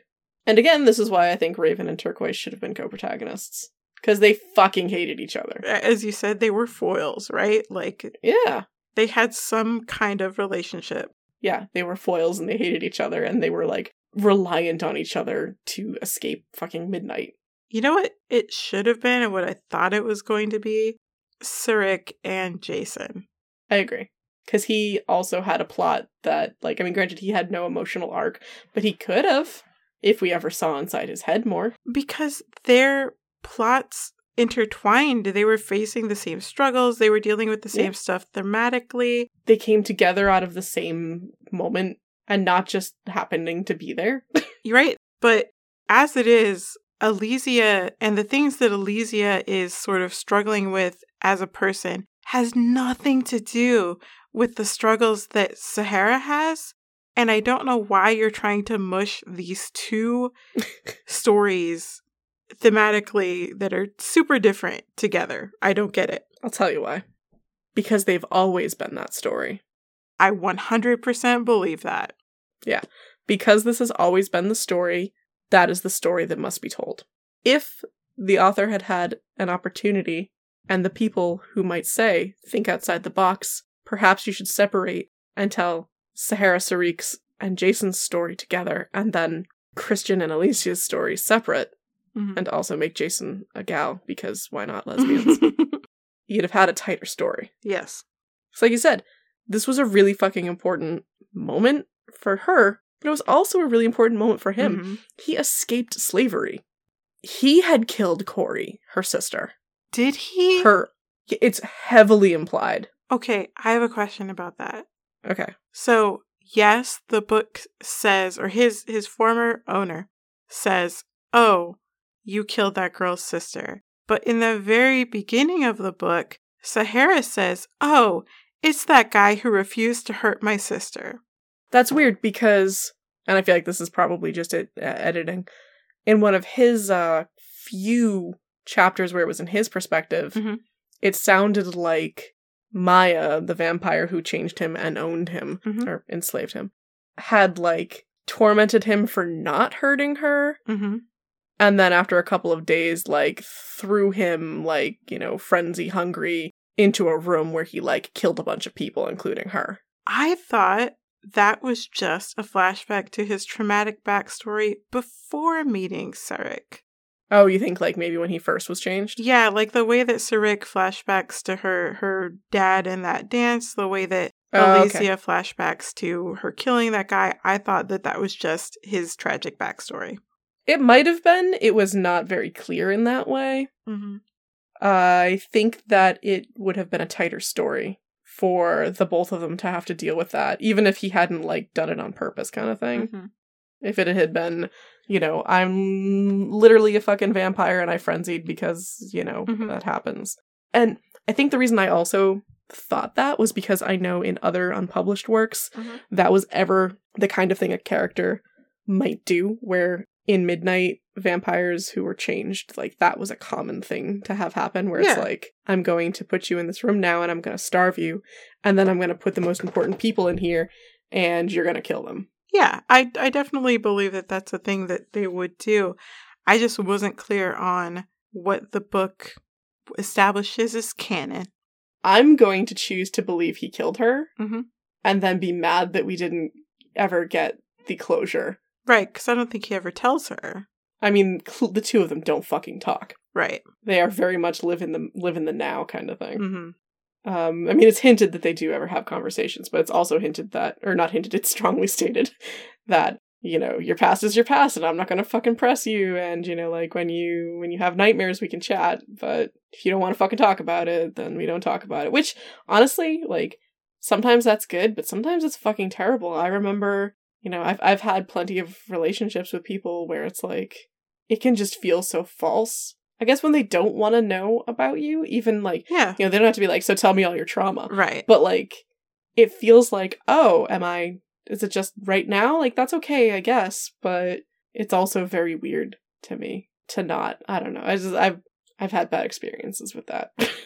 No, I I definitely get like what you're saying in, in both respects, right? Because like obviously you don't have to dump all of your trauma on your partner to have a strong relationship with them. yeah, you're not to push someone to dump all their trauma. But from another like layer of like rickety, are you serious? This is what's actually happening storytelling. These two people have been together for six years. right? Have they've never lied up just talking about shit and then accidentally got sidetracked with like remembering bad shit. Right? Like Jason knows that Sahara's father was an abusive tiger, but she left out the part where he's the leader of Onyx. Why? Yeah. Right? Why wouldn't you tell him? Why wouldn't you be like, "Look, man, I'm on the run from my dad and he is the leader of Onyx." So like we have to like maybe move to Europe Yeah, yeah, yeah. Honestly, like what instead of 4 fucking hours away. I know, right? Just within the area so that Elysia and Christian can also make their way there. But like, and then there was another super confusing thing where like Jason didn't know that Corey was Sarik's sister, or even that that She's was never talked about her, right? he found Sahara with the body. Yeah. Why did you? You didn't think that that person mattered? Would you have at least assumed she was her friend? like nothing. He's just like, what? She was there for that girl. What I killed? Maybe like Possibly. obviously. like- she was 11 and Sarik was or Sahara was was 16 I would assume that like even if they weren't like I don't know. So I wish that they'd described what Corey looked like. I wish Mhm. they never fucking described what Crawl looked like. I I was watching, I was waiting for like a big reveal of like this like this badass tiger dude, right? We never get a fucking description of him. Mhm. Drives me fucking mm. So Corey, we're just told like she's human, and I'm like, what is she fucking white? yeah, right. Like, what what makes you like? I understand it. People of color don't just know each other because they are also people of color. But unless it's like, here's this redheaded, freckled white girl, hmm you might look and think maybe they're related, maybe they're cousins, maybe Family Anything. resemblance. yeah, maybe they just like know each other from their community. No, That is part of what makes reading the book so confusing, is because you read the prologue and it establishes a status quo that is throughout the book you're you're told is incorrect. So you're like, Yeah. oh, he found her with her sister. He must know about that. And the book's like, nah, uh, he doesn't though. Mm. And that's why it's going to be a surprise when he finds out that she's Krull's daughter. And it's just like, oh, I express my disbelief.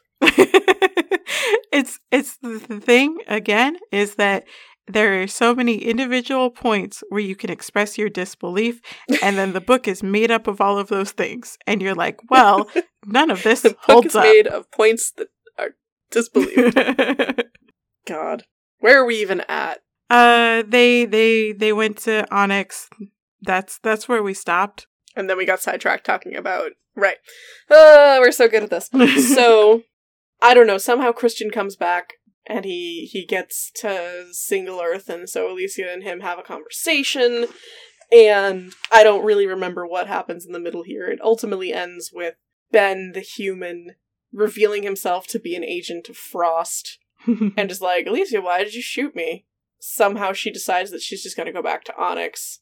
Meanwhile, Sarik has been dealing with these Mistari cubs. Uh, they only speak the language of the, the tribes, Hamistari. And so she's like their interpreter, and she's trying to find, like, it's like a nine year old and a 13 year old or something. and it's a nine-year-old and a four-year-old because they're the exact same ages as Corey and Sarik. Oh, Yep. Cool. Thank you for remembering.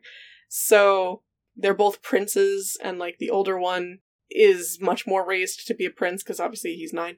And so she needs to like find a tribe, but they're having a hard time finding it because like they came from a violent community as opposed to Mhm. one of the more like gentle artistic communities and the connections that Single Earth have are mostly the gentle ones, and they're like, we don't want to take in like someone who's gonna want to fucking fight or something. No, wait, no, no, no. It's it's they have connections to brutal ones, and they're like, we're not gonna take in a prince who might challenge me. And so she's trying to find a way to contact the main tribe, the the queen of the tribes, the tribe of tribes. Mm-hmm. And it's like it's not it's not like I don't know. There's technology. Just fucking like send a fucking email to someone who can go to the tribes. Very confused about how the Mistari work because apparently they are uncontactable unless you physically go there. And you're not allowed Right. to unless you have like some sort of arcane permission from somebody. Yeah, unless you're like in good standing, and Kral is in good standing, her father, but she couldn't contact him, but she decides to contact him, and this sets off a chain of events where he's like, Six years ago, Elysia showed up t- within 24 hours of you disappearing. Six years later, today, she shows up at the hall, and within 24 hours, you call me. Coincidence? I think not. And it's like, you're right, dude, it's a plot, and it's weird. He actually, I, I did note that he does know why Elysia showed up because he knows that Elysia was at the place where Sarik went to and disappeared. That's why he thinks she's responsible for it. It's not literally coincidence. It's just he's lying.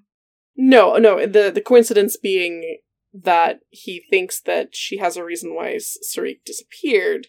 He wants to know where she is. Mhm. Basically, when she shows up, something happens involving his daughter. Mhm. He's very convinced that she did something six years ago, and now she's contacting him again. But I just think it's like, dude, she very clearly was was in the Bruja guilds for six years. She doesn't have your daughter, you know, chained up in a fucking basement. she was seventeen. yeah. I, I think he thinks that she killed her.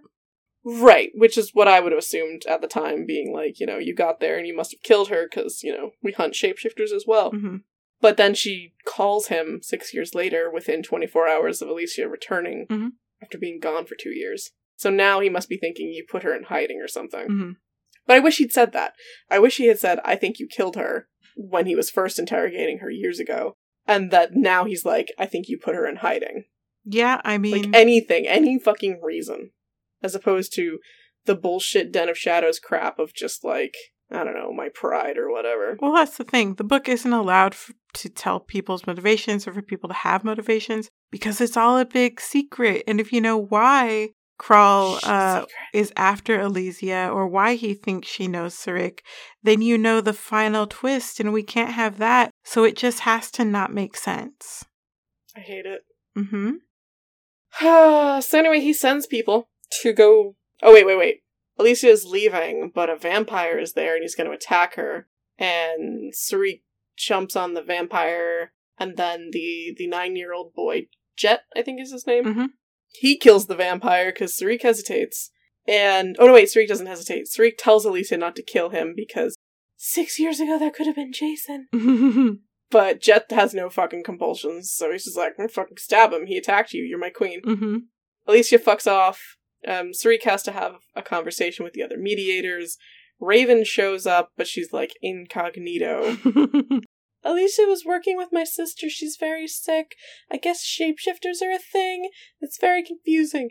And you were like, she literally showed up yesterday. Yeah, that's the most egregious fuck up because it's like it happens in front of four mediators and none of them pause to think that Elysia got here two days ago. And the first night that she was here, uh, a big shooting happened and she's been working on that the entire time. When has she been able to have clients? Yeah, she's had no clients. She hasn't even fucking unpacked. And then this lady comes in and is like, Oh, you were working with Elysia? No, no, she just got here. Yeah. Being like, uh, that's a lie, Mary. You're the secretary. You should be like fucking watching this shit. And yet, all three mediators are like, "Eh." I mean, so the worst part is that they all acknowledge that it was weird. And then they're Yeah. just like, well, whatever. Moving on. It's like you're you're single Earth. You should look at this shit. I I feel like the thing to me that is weird is that they don't know about the Bruja Guild. Like they should have people who know this shit. Right? It's like why don't you know things?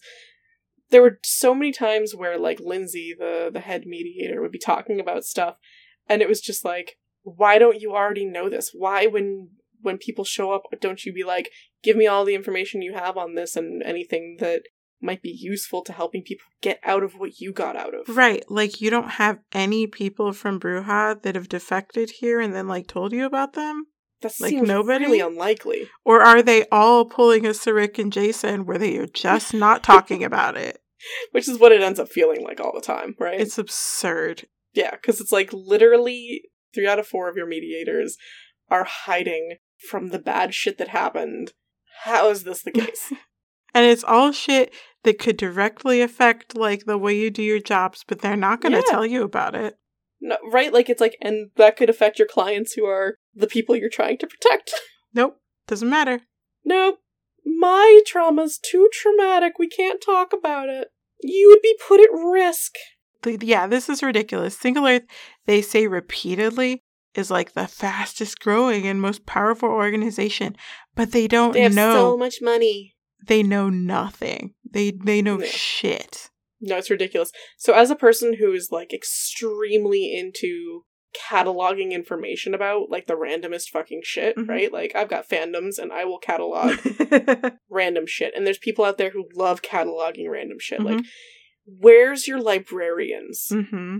Where are your info desks? Mhm. Where is just like the tomes of information on every type of shapeshifter and witch and tree stay? And why can't I look this all up in a fucking database? it's 2012, Mary. right?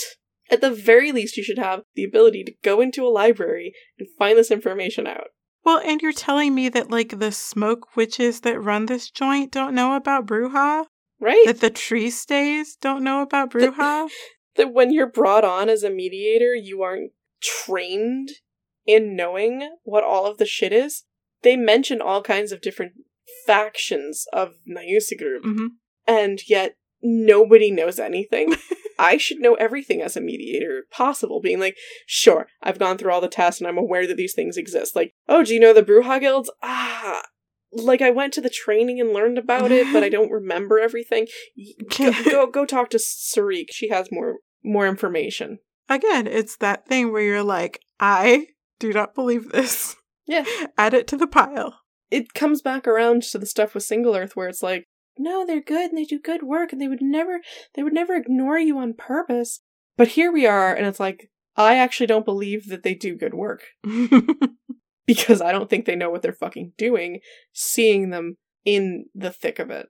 And then you have the issue of like they have a file on Sassy, but they don't have a file on Bruja. Yeah. If I'm Lindsay, this tree stay who who runs this property, right? I should be able to say, so as soon as we were shot and we thought it was Bruja, and you know we healed up Jason and, and one of my people came and I healed up myself, and you two drove four hours, had a ten minute conversation, and drove four hours back. You've been gone for like let's say nine hours with stops. It's ridiculous. Um, in that time, I had my people bring me files. I've spent it reading all of the information I could possibly want. mm-hmm. You know, we've got bird shapeshifters. They fucking flew me some fucking files, right? I have learned. I have taken this time to educate myself. Instead, I don't know what she did for nine hours. I mean, and it, and it, ultimately it doesn't matter because what is important is what uh you know Sarik and uh, Elysia were doing. Yeah. We couldn't have had Jason be like, this is what I know about the Bruja guilds. We're told that he knows who Sahara is. He's never met her, but he knows who she is and who Crawl is because Maya works for them. Yeah. It's ridiculous. Well, and I mean, it it- it feels like the reason that they don't know about Bruja is so that Elysia can be like, well, I do know about Bruja, and this is what I know. But like, Yeah. if they know about Bruja, she can still be like, I know this about Bruja. Eh, I guess maybe it's they changed. Your information's out of date. maybe they just don't want her to acknowledge that she worked with Bruja. I don't know. She could have been such a good asset acknowledging her past. Right. If if the characters were allowed to be honest. Yeah. She could have said, hey, look, you know, someone broke into my fucking room, Right? took my shit. then it, it wouldn't be a dance of like what we're allowed to know. It would be a plot about people who know things doing things together. Yep. Working together to solve the problem, not hiding the mystery from the audience. Yeah, it that is the thing. It focuses so much on hiding what's going on and obfuscating it that it doesn't bother to tell a good story. I agree. Can we briefly mention, like, that while this is going on, Jason is on a side quest that doesn't matter? Oh, I don't even remember it. So I wanted to track, because, like I said, when I first re- started reading, I thought that this was going to be about Sarik and mm-hmm. Jason and their mutual journey out of trauma. And I thought, which it should be because there's a lot of trauma. right? I thought this is what this book is about. So when I finished it and that wasn't what it was about, I was like, well, then what was Jason's arc? What was Jason doing here? So I highlighted literally every beat of Jason's story. What do you got? So that the problem is that like everybody thinks that what happened at Single Earth when somebody got shot was about them.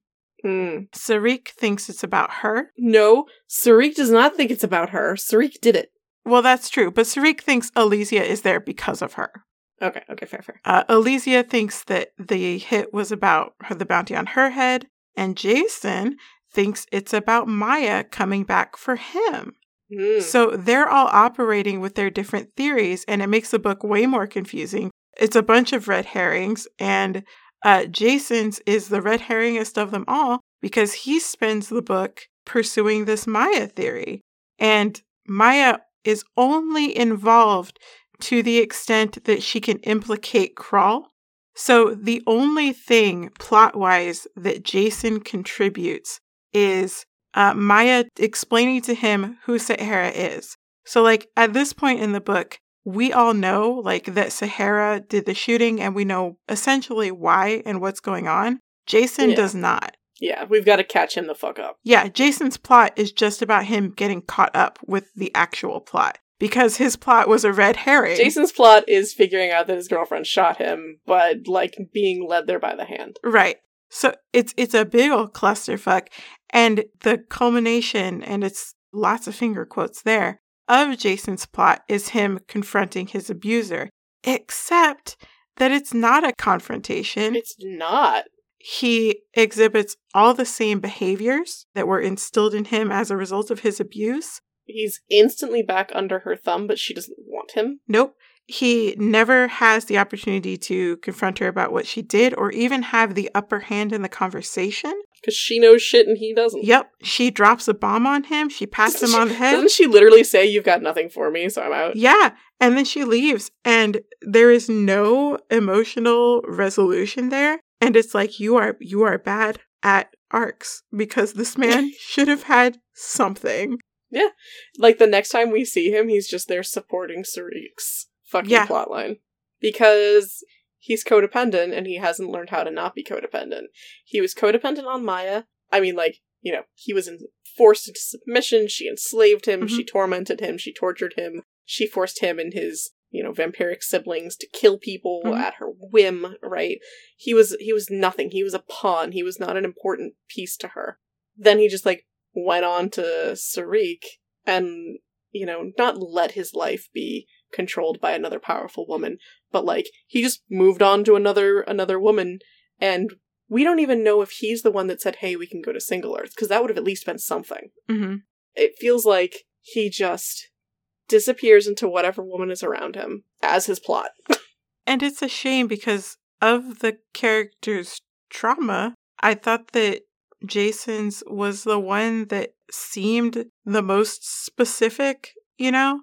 It seemed the most plausible within this world. Yeah. And again, he was a pawn, not a knight. And so therefore, to me that's more interesting. Yeah. He's like, she's trying to get me back, and it's like, no, not at all. No, she doesn't like, care. ooh, ouch. The person who traumatized you, like, first off, you don't matter to them. hmm They know where you are and they're not coming to take you away, and you thought they were going to. That's devastating. hmm Because you've spent six years of your life terrified hmm they're gonna find you and take you away.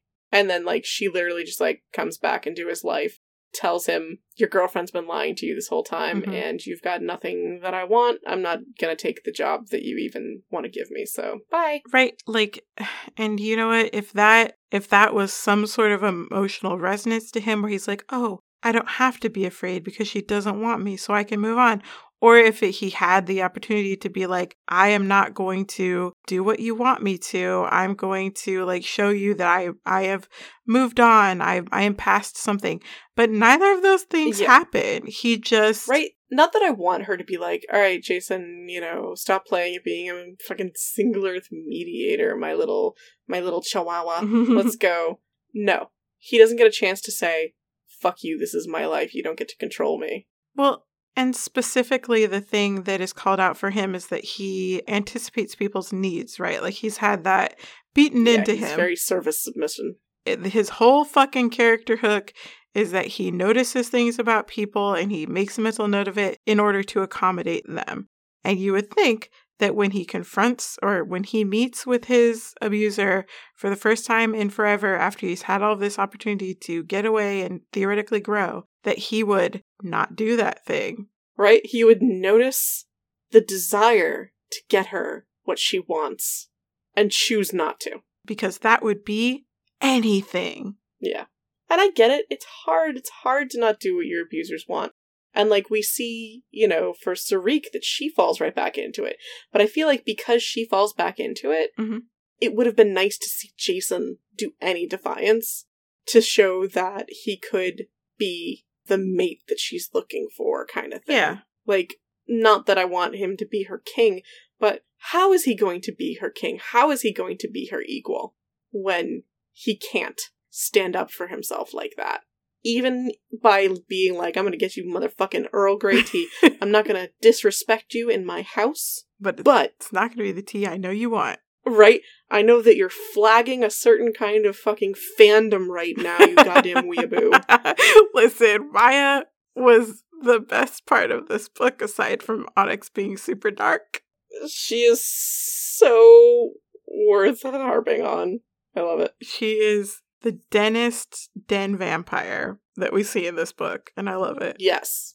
But he could have looked at it. He could have said, mm hmm, she probably wants this or that. But you know what? Fuck her. She gets some fucking Tetley tea. Here you go. I got some Lipton for you. Huh. mm hmm. Yeah. Honestly. And, and for her to for her to even say not oh I I thought it would have been clear that I wanted blah, but for her to say you know I take blah sugars and milk or whatever, and Mhm. for him to just be like that's nice, right? just something, and for her to maybe even a little bit respect it, hmm hmm just something, just something. so the the only way that they contrast Jason in this book, like you're right, absolutely.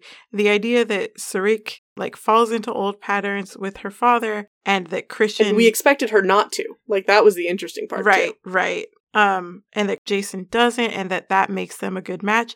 Absolutely, that's great. That totally makes sense and would be good storytelling. The only way that they bothered to sort of contrast Jason in the sense of his compatibility with Sahara is by showing us how much of a douchebag Christian is and Yeah. how much better Jason is for Sahara than Christian. But that is Right? unrelated to Jason himself. Yes. It's because Jason doesn't matter to Sahara. He's just a bauble hung on her character sheet. he well he he matters to Sahara. He doesn't matter to the story that the author is telling with Sahara. And previously, he wasn't even fucking involved in the end fight. Really, was it just Christian? No, it was just her. Oh, really? Yeah, That is kind of what you would expect. right? That's where the whole fucking the Mistari law is whatever you fucking need in the moment. Oh yeah, because they, they just swapped it. Yeah, it's like, oh, well, the law says that the mate can fight with. Okay. Yep. Why? Who needs that? Your plot needs that? Fine.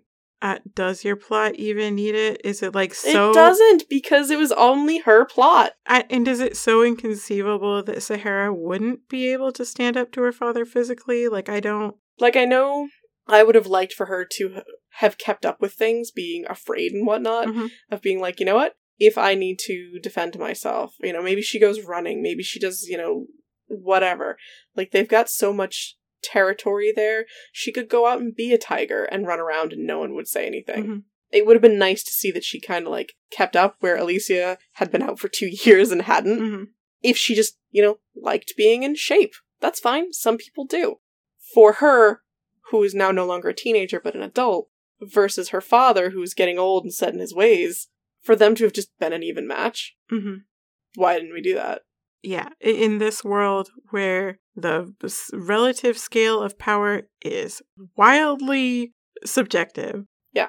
It it doesn't feel strange that Sahara might be able to take on her dad. I agree.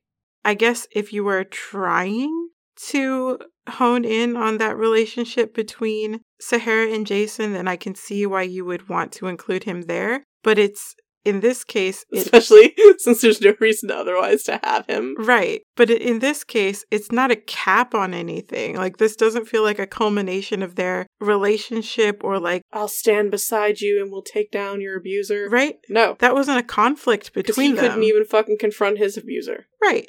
And like this was not something that they ever discussed being a problem between the two of them. This is a cap on nothing. It's just No. a, a token gesture. It's ridiculous. So, So I forget where we were at. so, so right, Raven. She's there to get Elysia, but then she confirms it's Sahara, and I'm like, what is happening? And like, Elysia goes to Christian, and then it's like, oh fuck, we gotta go. And then there's like an explosion at a gas station, and he ends up in the hospital, and Raven ends up in the hospital, or something. And Elysia ends up in Crawl's fucking torture green room at Onyx Hall, and that's when he's like, where's my daughter? And she sees this painting briefly Oh that's important God. later for some reason. Then she gets out, and like nobody stops her. She like steals a car. she passes out and Raven, uh, witch revives her. She gets a short rest, gets all her hit points back. Oh yeah, yeah, yeah, yeah, yeah. And then she goes to Christian's house. So meanwhile, Sahara had decided that she was going to return to Daddy so that she could say, "Dad, I'm a queen now. These cubs are under my protection." Because for some reason she was worried he would want to take them in and make them like his new heirs. Except that like immediately it becomes apparent that this nine-year-old doesn't fucking respect anybody, and so therefore he would be a problem. And now she's like, "Oh no, he'll try to kill the kid." I'm like, "You have thought nothing out." At all. And she presents herself with Christian. The kids get dropped off at Christian's house. I forget how she even found Christian. Oh, right, he was in the hospital. And she goes and talks to her dad, and the dad is like, fucking kid, go back to your room. So she does. mm-hmm. Then, when she gets up, like, there's a brief moment where, like you said, like, oh, Jason never fed on her, even though she said it was okay if he needed to as a vampire. Whereas Christian's like, I'm gonna snuggle. And she's like, Are you fucking power energy sapping me right now? And he's like, Yeah, shut up. Dude, Christian is fucking Captain Non Consensual and I hate him. Oh, he's the worst. He's it makes me so mad because I loved him. Oh no. He was a good boy. Aw. And now he's the worst. he's real bad. So when she wakes up, oh no, fucking Kevin, dad's fucking favorite flunky, went to Christian's house and stole the boys and is trying to present them to Crawl. And that's what happens. What happens Okay. next? So while this is happening, Elysia goes to Christian's house. She finds the boys there. Uh, this is before the boys get picked up by Kevin and dropped off Right. at Onyx. And she's like, oh, fuck. Christian done got back with Sahara. Um, and she feels betrayed, even though they are not romantic partners. So I don't really They're get it. Not. Like, he even says, he's like, we've never been romantically or sexually involved. Physically, he says physically. I don't want to dunk on male female friendships, but if they are just friends, why does she care that he might be shacking up with his ex? I agree. She even says, she's like, if I call this number and he picks up, I'm gonna murder him. I'm like, he's not your husband. Nope, not your boyfriend. He's not, you're not in a monogamous relationship. Yep. You two are just best friends forever. Yeah. I mean, I get that you're mad at Sarik, but like, the, she does act like a jealous girlfriend, and it's weird. Like, it is from the moment she calls him when she's at Raven's safe house. Mhm. And and says that if he answers, oh blah blah, I'm gonna be mad at him forever. And then she goes and sees the kids. It's from that moment that her character changes completely. Oh, yeah? She stops being a consistent character to me. Okay. Like you said, she's now acting like a jealous girlfriend. The, the fact that they were not romantically involved came as a surprise to me. Same. So her being jealous of Sarik was not weird because I thought they were banging or had banged at one point. Right? Like she was 17 and he was probably like 18 or 19 and they hung out for 4 years and like she lived at his house. Right? For 4 years she said she lived at his house. Again, this is fine. I live with my housemate. We're not romantically or physically involved. But like he has partners and everybody knows that. Like people know we're just friends. Mhm. So Well, and there's energy put into setting up, you know, oh, he's with Sarik and they're sleeping together, and that should make Elysia upset. So, why, Why? if they're not partners? Why? why? So, that's a whole weird thing that the book doesn't really resolve one way or the other. But anyway, so she she so she decides for some reason she's going to go to Crimson's Guild Hall Because she's a member of all three, so she can go wherever the fuck she wants. she yeah she just goes and she decides she's going to drop in and she goes from there to going to Frost. frost guild hall Yeah. And she gets a plot hook which was literally put there by nobody nobody put this hit out it had to have been ben just trying to yeah, push her he had along to have the just road. done this. Yeah. So it's literally like the author being like, come here, character. I need to give you the thing that will be the key to getting this I need plot a reason to work. for you to figure this out. It's so shoddily put together. Because everything on it is just like, boy, sure wonder why it's so low. Boy, sure wonder why it's this way. Right? And it comes out of nowhere. And like, there, nobody ever talks about this painting until the moment it's necessary for the plot. Yeah. Like she sees it in the green room, it's mentioned briefly, and then she's like, wait, I saw that in the green room. right and then it's like oh that suddenly became relevant so she she looks into this and it turns out that the thing that we probably could have just guessed based on crawl as a person Yeah. the painting is evidence somehow that Kral commissioned Maya to kill or torture. They actually don't ever really specify. Yeah. Corey. they don't specify which he hired her to do and what the plan was and why he would do it. nope. They make vague gestures towards it at the end where, like, oh, the real reason he had Corey killed was because she was evidence of his human blood. Right. And I'm like, this is bullshit and unnecessary and rolls back into the whole fucking gross crap that I have been railing against since it first came up in, I think, the Hawksong. It also comes out of nowhere. Right? no one cares. Who's gonna be mad at you, Crawl? It's literally not your fucking choice. There are so many things that they just throw at Crawl to make him a bad guy, and it's just like, which one's gonna stick? Which one do we need at this moment? Can't he just be weird to his daughter and have abused her and also abused, like, Christian and stuff like that? Like, physically, like, can't he have just been, like, a cruel, demanding, harsh, icy cold assassin training children to be assassins? like, isn't that enough? You have to be like, oh no, I've got human blood. Like, is that bad? Apparently. Because she would then also, like, I assume that she then has less human blood than you because her mom was full blooded Mistari. But, like, would you not be a king if this was revealed? Just, what does it matter? Like you said, the Mistari stuff is there for convenience, right? Like he cares about Mistari pure bloodedness until it's time to make Christian fuck Sahara. That's what I'm saying. That was not in previous drafts. The human thing or the painting? The human thing. Was the painting in previous drafts?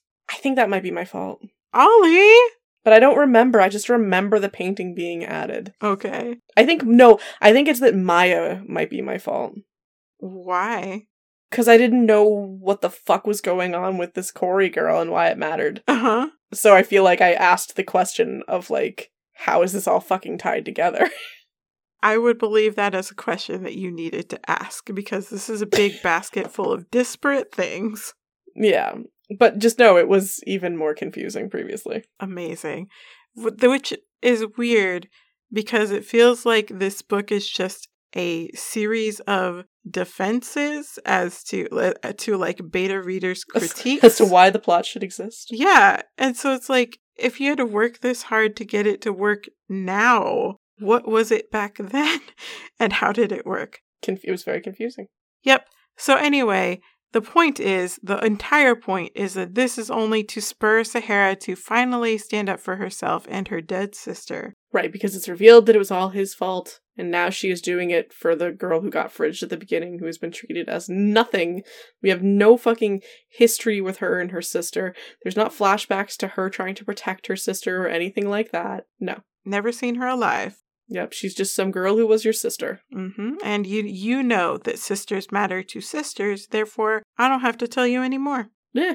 So Sahara asks Christian to stand with her. They're going to fight Crawl because Sahara can't take him alone. But oh ho ho, Jason has been told by his weeaboo master that Sahara is responsible for everything and also in trouble. He shows up at Onyx. He was like, hey, it's my girl. I'm gonna stand with her. Yep. But he's he's not he's not like that, but it's just what it fucking feels like. Yeah, yeah, yeah. So they challenge Crawl. Uh, they do a big fight. It's like fucking two pages of a fight. Are you kidding? and then the, the author remembers that like Sahara's a mediator and has been trying to get away from violence her entire life. Oh my fucking god. So instead of fighting, Sahara begins to mediate the situation to show that she's grown. And she talks Crawl down uh, remarkably easily, honestly, for the character Crawl's been built up to be. Um, thank you. Yes, I agree. Yeah, it's real weird. She just says like one kind of okay speech. She rolled like a like a 12, I would say. Yeah. And Crawl immediately gives up. He backs away. Weird. Like fucking weird. So weird. I just imagine him like eyes wide and just like backing away, backing away, backing away. Homer Simpson. Yeah. Yeah, into the fucking shadows. And then he stands there to answer questions and then he leaves. Yeah. Sahara had invited Sarda to come watch this because we need to put a button on the whole where what are people going to do with their lives thing. Uh, Mhm. Because that has been a sub, sub, sub theme. Krull is no longer going to lead Onyx, so we're going to have a challenge, but it's strongly implied that Christian is going to be the one to take over. That's going to leave Frost open, so Elysia decides that she's going to throw her hat in the ring for that. Even though she has not been training for two years. Nope. And it's been very clear that she's out of shape. Like she comments on it repeatedly. They they talk about it all the time. I assume just so that it's finger quotes more believable when uh, she and Christian just get sacked immediately. Yeah. But it, it makes her being like, then I'm gonna, you know, run Frost. It's like, if Frost didn't need you to physically fight, if Frost was just you being like, here's my plan on how to run Frost, and people are like, alright, cool. I mean, that is essentially what happens. I mean, that's how it feels like, but we know that's not how it works with challenge. You don't have to run it to do the shit that she wants to do. She could just approach whoever wins challenge and is like, yo, let me fucking reorganize. This is what I want to do. Are you cool with it? Let's go. Yeah, but she wants to run it. Hate it. so, Continue. Alright, sorry. yeah, Jason and Sahara go back to Single Earth. They are not going to be mediators anymore, but they're going to be, they're like going to find a middle ground.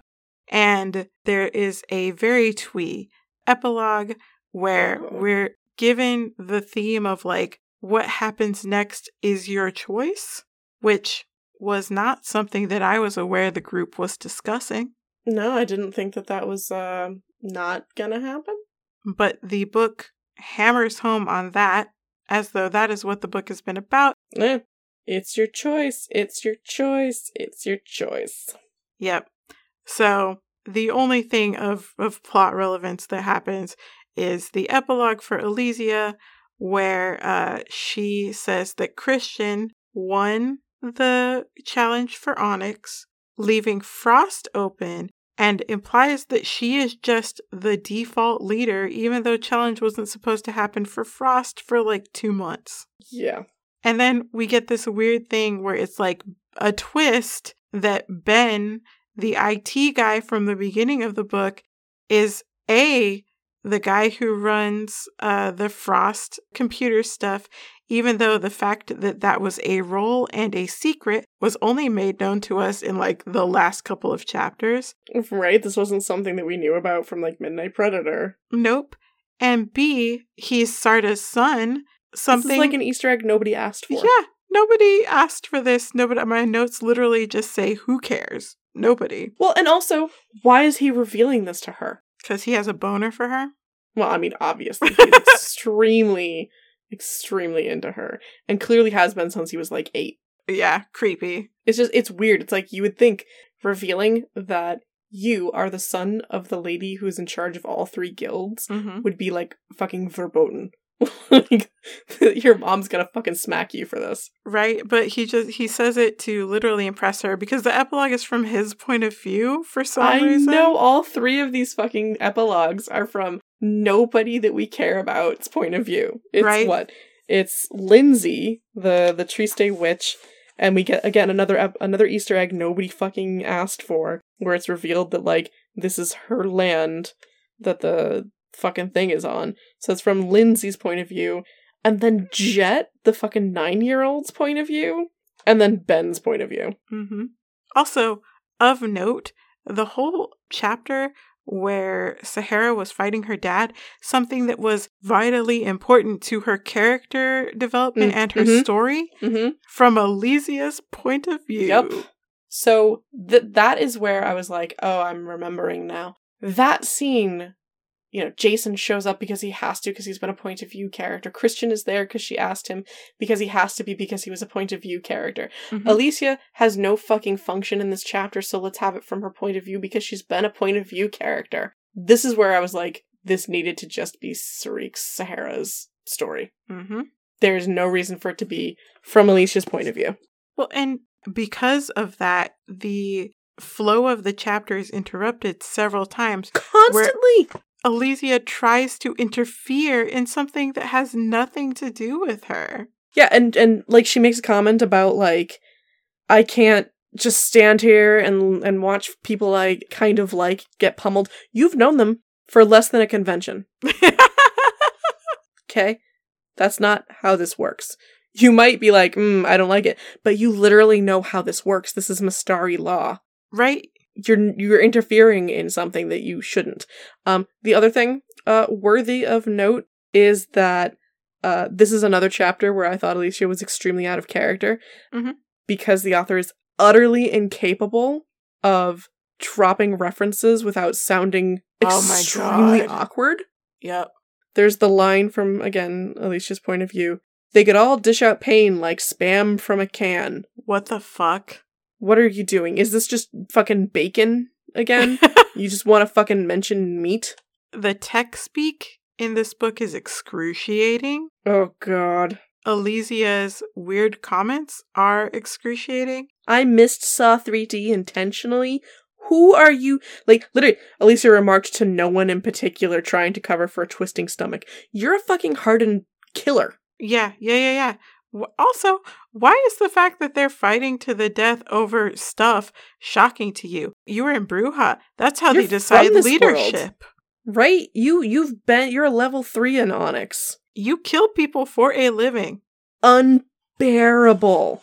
And then like there was a moment uh after Jason and Ben and the one the other Triste who wasn't Lindsay and doesn't therefore doesn't matter got shot where Ben's like muttering something about llamas and I'm like I know that is very specifically a fucking meme from like the early 2000s Mm-hmm. that this kid is referencing because again, you know, like the author just thinks it's like funny. Mm-hmm. But it makes it unbearable. It it is. Ben's stuff is absolutely terrible. They do that um that old people TV show thing where somebody will say a very basic thing about computers and then the other person will go, "What- uh, what- uh, uh, "Speak English. I don't know Oh, the oh words that you're God. saying." Right? Christian is like, had one point of view chapter where he was like, oh, basically everything she's saying is gibberish. Like, oh my god. And she's like, we have to move into the future. The future's digital. And then, like, and yet when Ben talks, she's like, I don't understand what he's saying. And I'm like, Could you just not? Could people who don't know computers just not? I don't like having computers in my shit uh, and technology, like characters who really know that, because I don't know it. But I know enough to know when it sounds like it's awful. It, when it sounds like it's being written by a grampy, yeah. Yeah.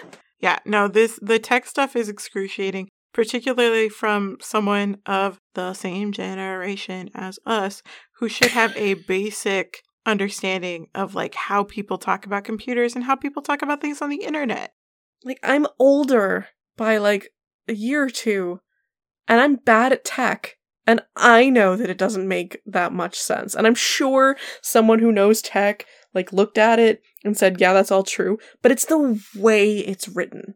Right. It, like, they're not talking about it in a way that makes sense. No, they're talking about it in the way that like the people in hackers talked about it in the 90s, you know. it's the thing where two people reach over and start typing on the keyboard. yeah, right.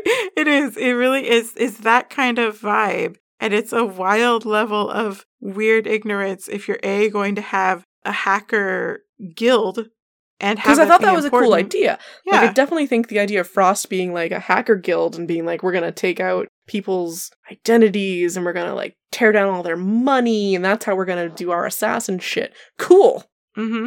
But like you should probably try to sound like you know what you're talking about. right? So yeah, uh, do you would you like to know what Mhm. the author says this book is about? Yeah, I sure would. Okay, so uh, apparently Amy went to Comic Con and was interviewed there. Oh, all right. Yeah, I feel like um, I've seen a picture of that recently when I was looking around for a picture. yeah. So they were talking about Poison Tree, and they said the notion that people are individuals and they are going to all have their individual dreams, and everyone around you thinks they know who you are. And I'm not saying that as an existential, nobody really knows you thing. It's just that people always see a limited view of each other because we are not in each other's brains. You have to Mhm, mhm. respect people for who they are, whether or not you get it. And sometimes that means telling your parents, hey, yeah, family business? No. Or worse, you know, I'm going to college even though you don't support that, or I'm not going to college, or I'm going to become a mechanic and that makes me happy. That's really hard, and it's hard on both sides, both on the side of the individual saying, Yeah, I know it's going to hurt you that I made this decision. I hope you'll get it someday. And on the side of the individual going, Why? I think I know better for you. I think you're making a bad decision and you're going to get hurt, but I need to let you do it. And I think that's an important message on both sides. Okay, so Jason absolutely needed to be a girl. What? Why?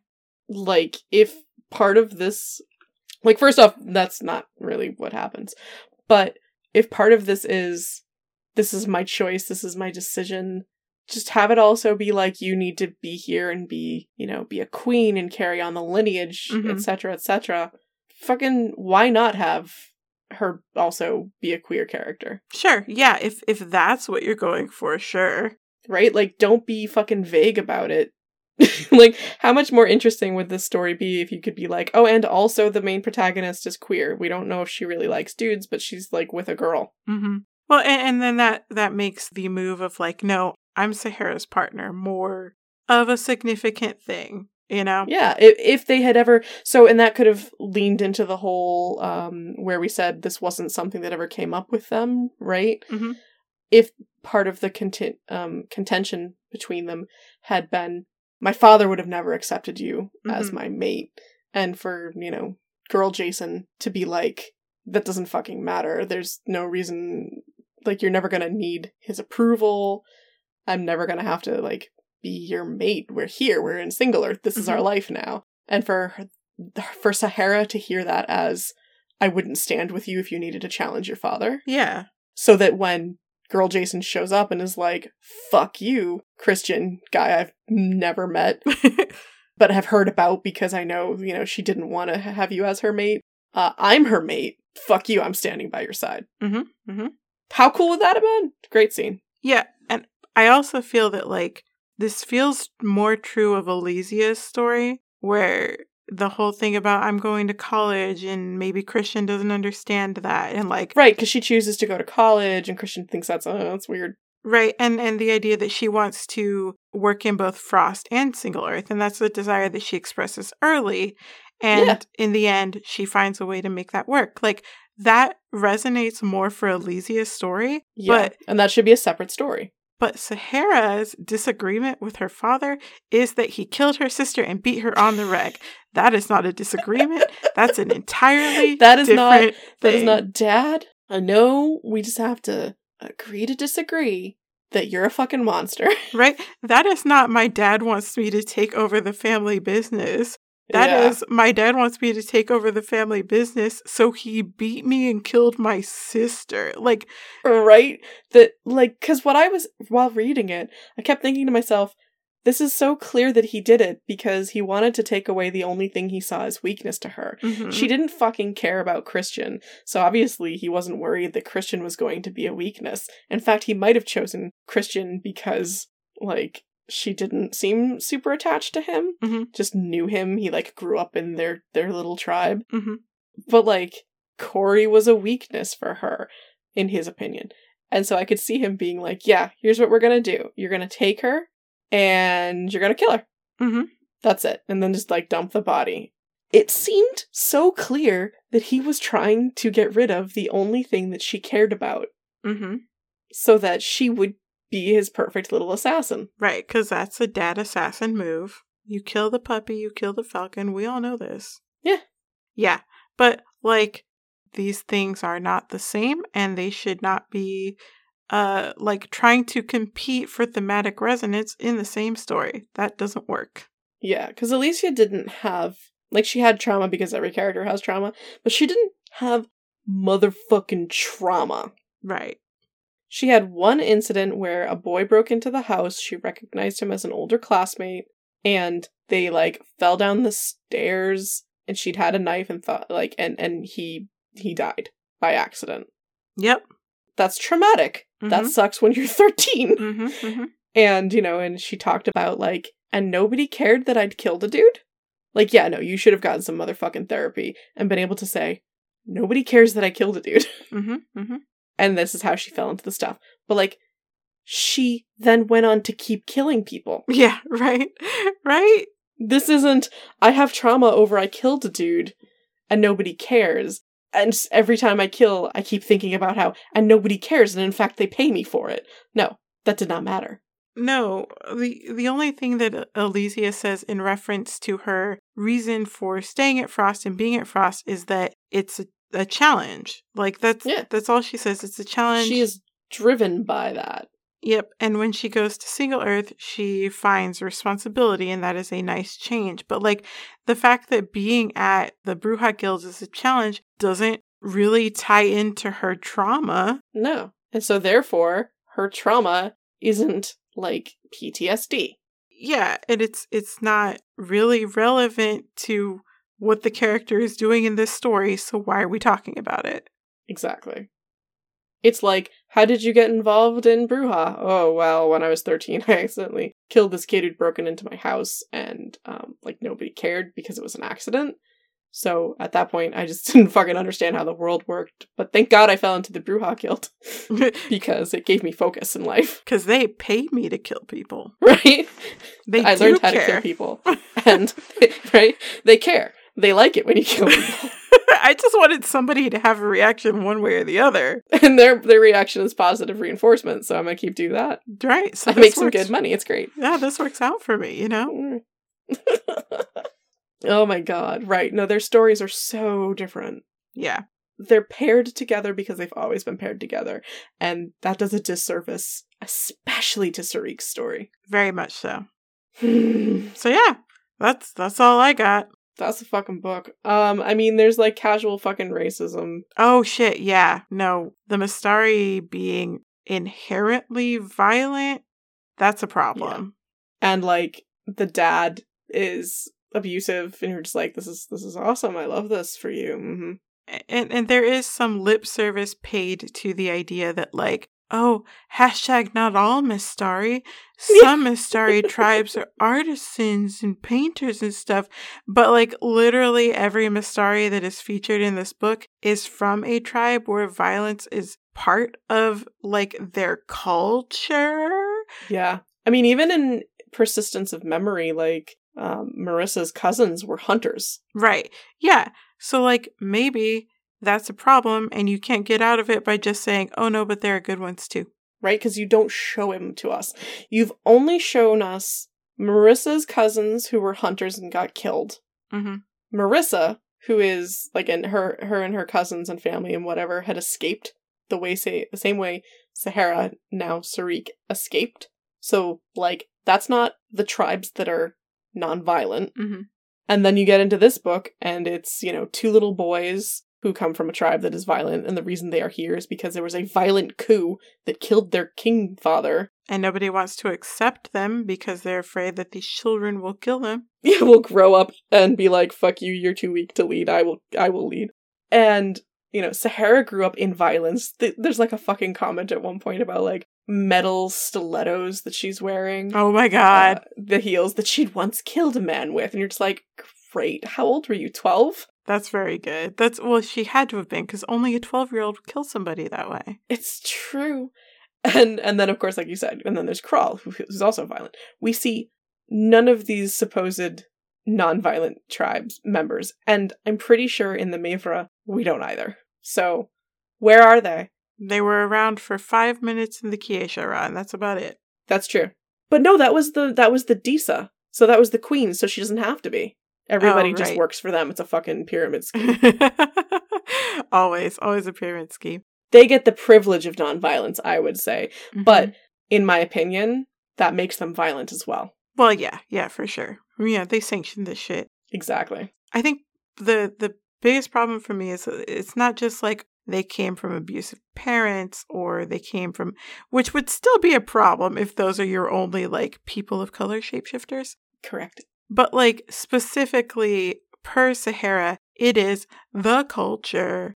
Onyx is specifically run as a Mistari tribe. Yeah. These boys specifically came from a Mistari culture of violence. Like, and the fact that they are people of color makes that a problem.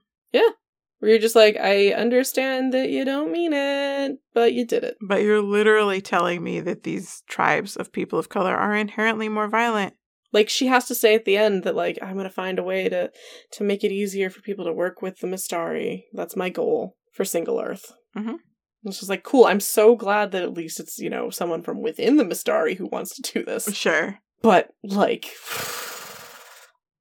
Not great. Nope.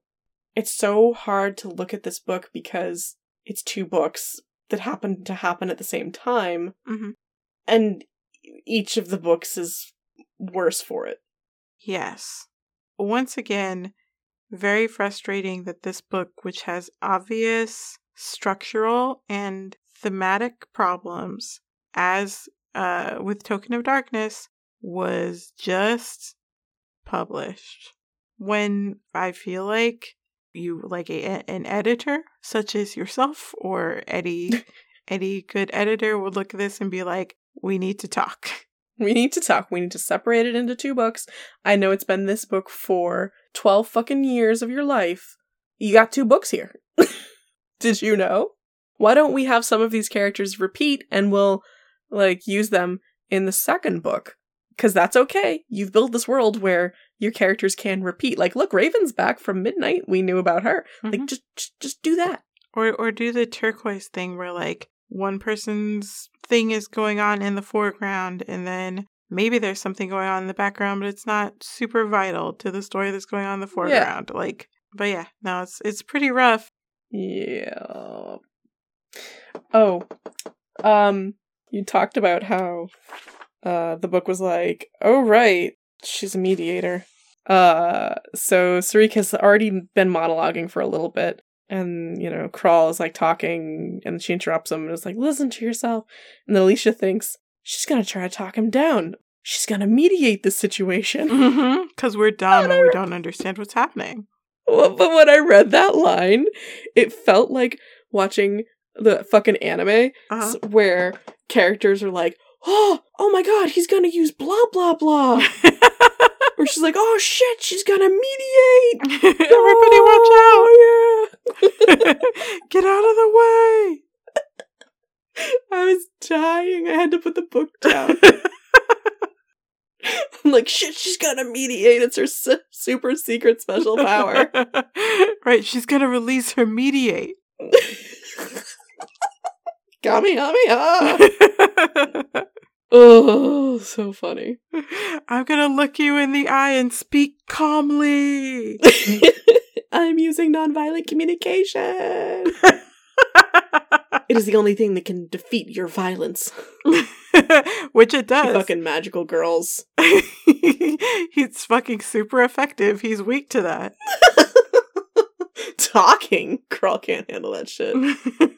He looks so scared as he as he slinks away backwards, wondering what's happening. Why are people talking? Ah! My powers are fading. he slinks away backwards in the dark and just falls off the stage somewhere. Falls into the pit, It's pitch black and nobody can fucking see. and you just hear, "I'm okay."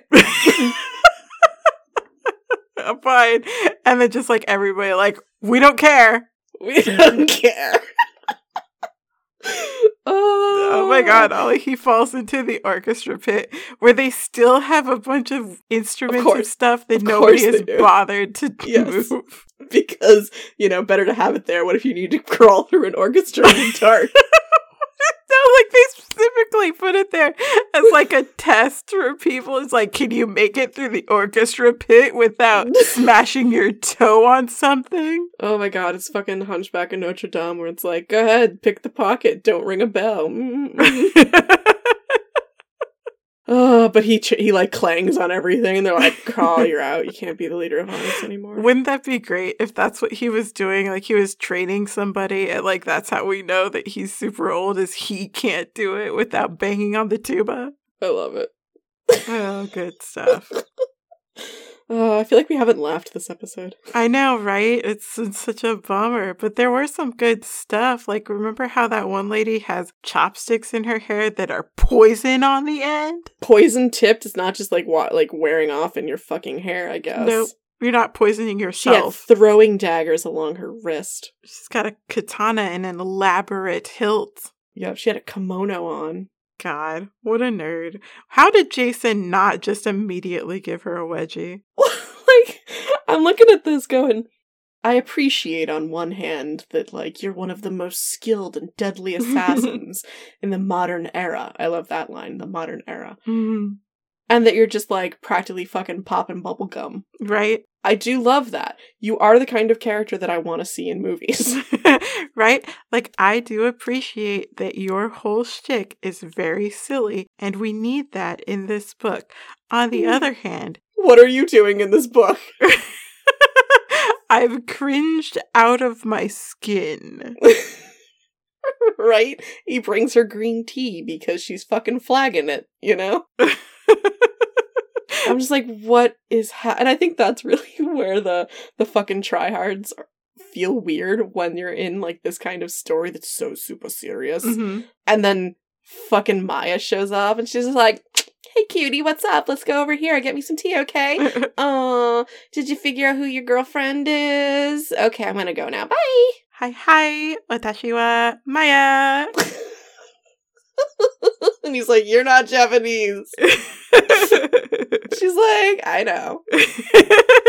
but what are you gonna do about it? Because I will literally kill you. With my poison hair tip. what a loser. I want her to just have like the biggest fucking fake eyelashes on with like stars on the Oh end. Oh my god. Yes. Like, what are you doing here? It's too much. It's too much. Oh, I did love that the Frost complex was just a series of suburban houses connected by tunnels. I want to live there, frankly. May I ask why? Pourquoi? I, I don't know. Why? There's no need for it. Why do you not just have an office building somewhere or a warehouse? Like, why are you in the No, because it's in the suburbia. But- no one will suspect it here. But you are inherently drawing attention because you have a lot of people coming to these three houses. Like, Because people like Raven show up and they're just like, what the fuck is this? I don't understand. This is not under the radar at all because your No. weird, nerdy assassins are still going to go to these houses. Right? Like, I can see, like, I've watched enough fucking weird movies with weird assassins in them, right? Mm-hmm. Just imagine some of the ones you've seen showing up there. Right? Imagine fucking Maya showing up there. Exactly, right? They're open carry katana. Katana. She's like, this is not foam core. This is real. You you can't peace bind it. It's not peaceful. Oh no, I'm a vampire. I can rip your little fucking zip tie off. But no, I would I would totally live there with friends where it's like we each had, you know, our own houses, but they're connected. oh yeah, everybody wants their friends' houses to be connected by tunnels or teleport. Yeah, but not my assassin guild headquarters. No, you you get Assassin's Guild, you get a hotel, you get Yeah. a warehouse, you know, a Holiday Inn, man, a big old mansion. You know, give them the the top floor of several hotels. We're connected by Skywalk. Yeah, that'd be sweet. For a book that could have been super fucking ridiculous, it did not have nearly enough ridiculous. Yeah, I wish it had leaned into the ridiculousness. Although here we are, um, book number twenty twelve, asking for growth, and now we're sitting here like, no, no, why isn't it stupid like it was in the beginning? I want Well, that. because it was it's because it's neither. Again, like I said, we can ask for both. Because either be one or the other. Either be have fucking growth or just fucking like revel in it. Just like just smear it all over you and just be like, mm, I'm so weird. Look at my fucking try hard assassins. like go for it. So that we could at least have fun with it. God, I just wanted to laugh. I just wanted to talk about this book and be like, look at this ridiculous fucking story. mm-hmm, mm-hmm, mm-hmm. Because at least that's fun. At least that's entertaining. We knew these were going to be a fucking bummer, man. I, I, I, I ugh. You'd commented to me too about how the the plots are all um what was the phrase you said we've used a couple times now? Solving it? We talk about the solutions to the plot. Solutions. Yes, because you and I will talk about like I can fix it with this. That's different from the solution. And I hadn't realized that that was like so much of a thing with the new den. Yeah. And it will be interesting to see how it is for Promises to Keep, because, like, we both know how that one goes, but, like, is it gonna be similar? All Just Glass didn't have a solution. It did have a little a little trick where they pretended to kill Sarah. Yeah, but that felt like rules lawyering. Sure, yeah. so, being like, mm, well, technically I can do this. All right, fine. so much as, like, the solution of it. Right, right. This is a a story that does not have a a story. It's a puzzle that has a solution. Yeah, but I I'm not reading, you know, a fucking who done it on this one, so I I don't want that. Also, it's not a good who done it. No, cuz literally her and she's lying she in lies own to us. monologue. Yes, very Hate it. frustrating. Don't fucking lie to me like that. Mm-mm. So, would you recommend this book? Nope. Me neither. Cool. It needs so much work. It's bad. It's held together with scotch tape. Fucking what you call it? Plot spackle. Mm-hmm. If a book has to pause and explain to you why what's happening makes sense, that's plot spackle. That's a bad GM. Yep, yep, yep, yep, yep. All right. Next time we will talk about Promises to Keep, season 10, episode 4, where the whole Den of Shadows supposedly wraps up. We'll see. Which is funny because, you know, the next time we get back around to this author, we've got some fucking prequel books. Ugh. All right, I'm Ollie, and you can find me on Twitter at Olivia Hennis, and the podcast is there as well. Backlist Podcast, please come talk to us, Mhm, please. Read, listen to our back, our backlist, you know, and and talk about any of those books. We're always ready to talk about any of those books. Ollie in this episode being like, "This is a bad episode. I know it. Go listen to our good episode. Go, go listen to the Vampire Diaries. We're much funnier there. Nothing is ever going to hit the beautiful heights of ridiculousness that Vampire Diaries did. We're never going to get true. that back. It's kind of sad. oh, the good old days. Hmm. How about you? Where you at? Uh, I am on Twitter at endless underscore run. You can also find us on Patreon, patreon.com slash backlist and chill. Awesome. All right. We'll see y'all next time. Bye. Bye.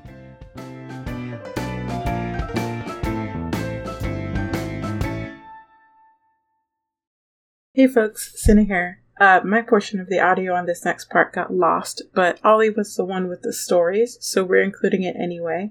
Uh, I was able to edit it so that it mostly makes sense, but I did have to go robo a couple of times, so mm, prepare yourself. Okay. So, do you want me to talk about the movie? Yes, please. So, the plot was mostly like so there were characters who had been shot. Um, something I kept expecting to see in this book but never got brought up was that the Triste was shot in the hand, and that like that was a non-fatal wound, but like it was a pretty devastating wound for a Triste because they like worked with their hands, and so it was like, oh, you've been taken out of this situation because like you don't have access to your magic as much. I think Lindsay may have even been the one that got shot in the hand. Um Jason who was previously I think Michael was a vampire and he got hit with firestone, but he was hit somewhere that it wouldn't immediately hurt him. And then like somebody not Ben because Ben was a new character was a human or a, or maybe there was a shapeshifter but like somebody else got hit and again it was non-fatal but it did like kind of take them out of the situation and it was Sarik trying to like frame Elysia over the course of a couple attacks. So like Single Earth had been more specifically targeted. It wasn't this immediate boom boom boom I've hit 3 people. I don't remember like how Christian came back into things, but like I think like they just kind of ran into each other or something. I don't know. But it was just it was just the two girls and their fucking plot and Sarik needing to go back and confront her father, and Elysia, I think, needing to go back and like take over one of the guilds, kind of thing. And um, so first, of like Diana Smoke was the Lindsay character, and that was the character I played. But the romance with Jason didn't even really fucking exist. Christian and Elysia were much more heavily implied to have been kind of a thing and headed back towards being a thing. Corey, I think, was just a friend. The two tiger cubs didn't exist. And like I said, Ben wasn't there. And I think there were like two other mediators. Like I think there was a mediator from every type of being or something. I guess there kind of were here, right? There was a Triste, and then there was a smoke witch, but but that was Diana and she wasn't in this. And a human, and then a tiger. Yeah, I guess there were five. But still, it it felt like there were more people involved in Single Earth. From the summary on the old website, it apparently happened during a big single Earth gathering, where there was like one representative from each magical line. I think that might be true because the the whole Haven number four thing felt really weird to me.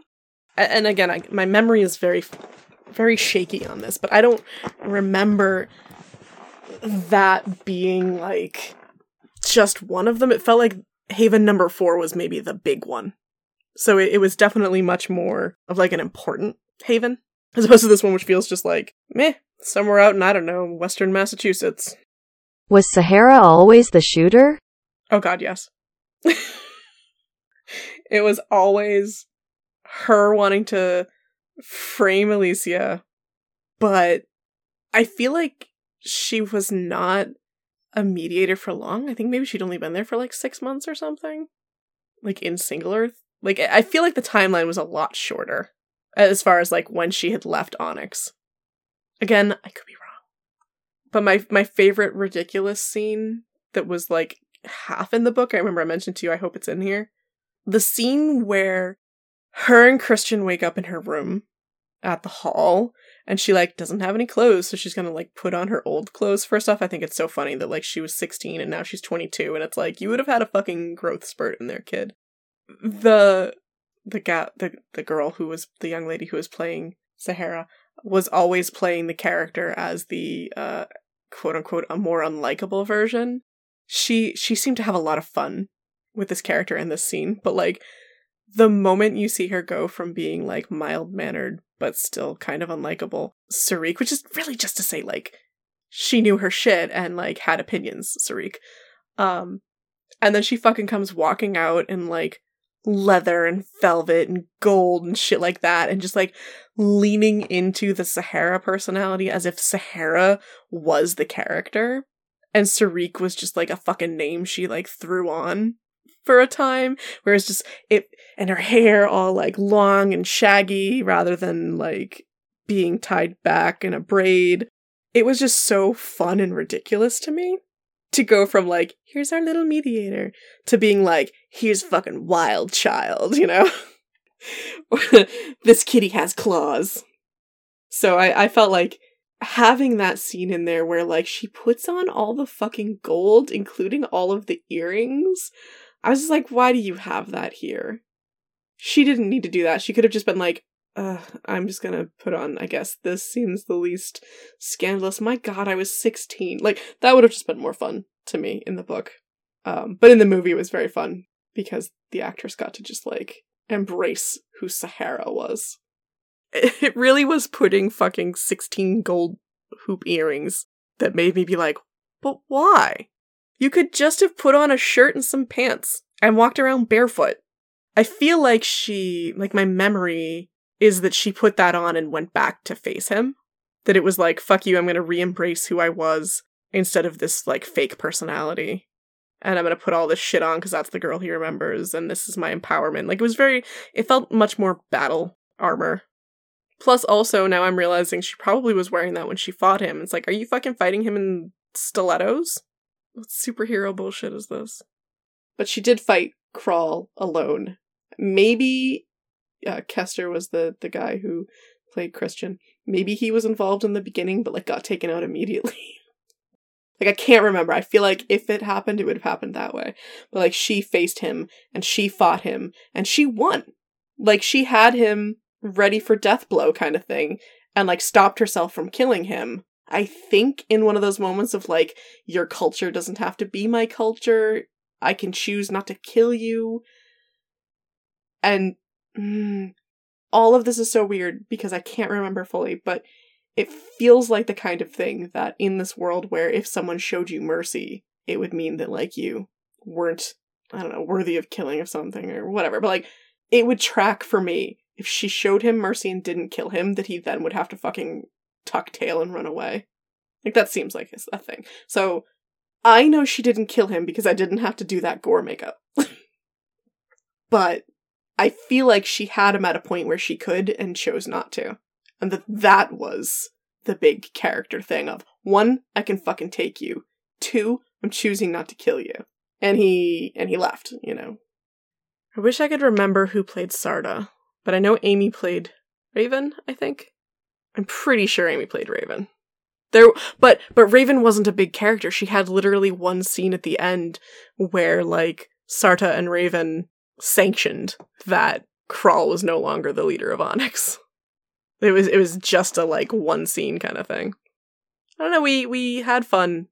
Oh god. So we filmed the scene with Corey. Um, Amy's family had just moved from Concord to another town. And uh, they hadn't moved moved yet, but they had the house, so we filmed everything in this house and on this this property and then at other people's houses and things like that. So we had like a lot of really empty rooms. And I remember filming the torture scene where it was just shown in like like flashes of like being you know um Nicole was the girl who played Elysia and um Corton played Kral. So it was just like flashes of like it looking like him hitting her and asking you know where is she and things like that blah blah blah. That was all like filmed in like a random fucking back room in Amy's basement. But then the scene with Corey she was being fed on by four different vampires. And I just remember feeling really kind of weird and bad about it because one of our vampires was played by her brother. So like we had her brother like at her wrist. This poor girl had like her arms spread out, a vampire f- from behind on each n- side of her neck, and then like a vampire on each of her wrists feeding on her. And I'm just like, I feel so bad that like your brother is just like, I mean, he was, you know, it's nothing it's nothing bad, but like Amy just like turned to me and Sam and was just like, "So when you see it, it's a lot kinkier than I was expecting." it was like, I just feel bad that it's her brother. But again, it was just her, it was just her wrist. Um, it rained so much that summer. Every time we tried to film outside, it was fucking raining. Which worked for the shooter scenes because they were like supposed to be in the rain. And there were definitely times where we're like, well, let's do the scenes that are supposed to be in the rain, I guess. But I did note when reading the book that it was like in December, and I'm like, oh, snow. That's weird to me. I don't associate this book with snow. but yeah, I felt I felt like adding the cubs was a good idea. It really gave Sarik something to attach to. And so like I understand why she wasn't truly Sahara. But I do miss that character. She was ridiculous and fun. Um I remember Maya was this short, chubby gal. She was fun. I wish I could remember her name. I wish I could I wish I had my script. I wish I had any of this information. I wish I had more pictures. I I just don't have anything. And I barely even have memories. The the film doesn't exist. I don't think I've mentioned this to online uh, or rather on the podcast, but the film doesn't exist because um like Sam's computer crashed and it like lost all of his work either a couple days or a week before the premiere and then like he just lost all energy for it probably because I was pissed. Because, like, we get to the fucking premiere, and I think this was maybe the first I had heard about this thing, because no one was telling me stuff, because Amy and I broke up shortly after this movie. We filmed. I was fucking crazy. I'm allowed to say that, because I'm allowed to call myself that.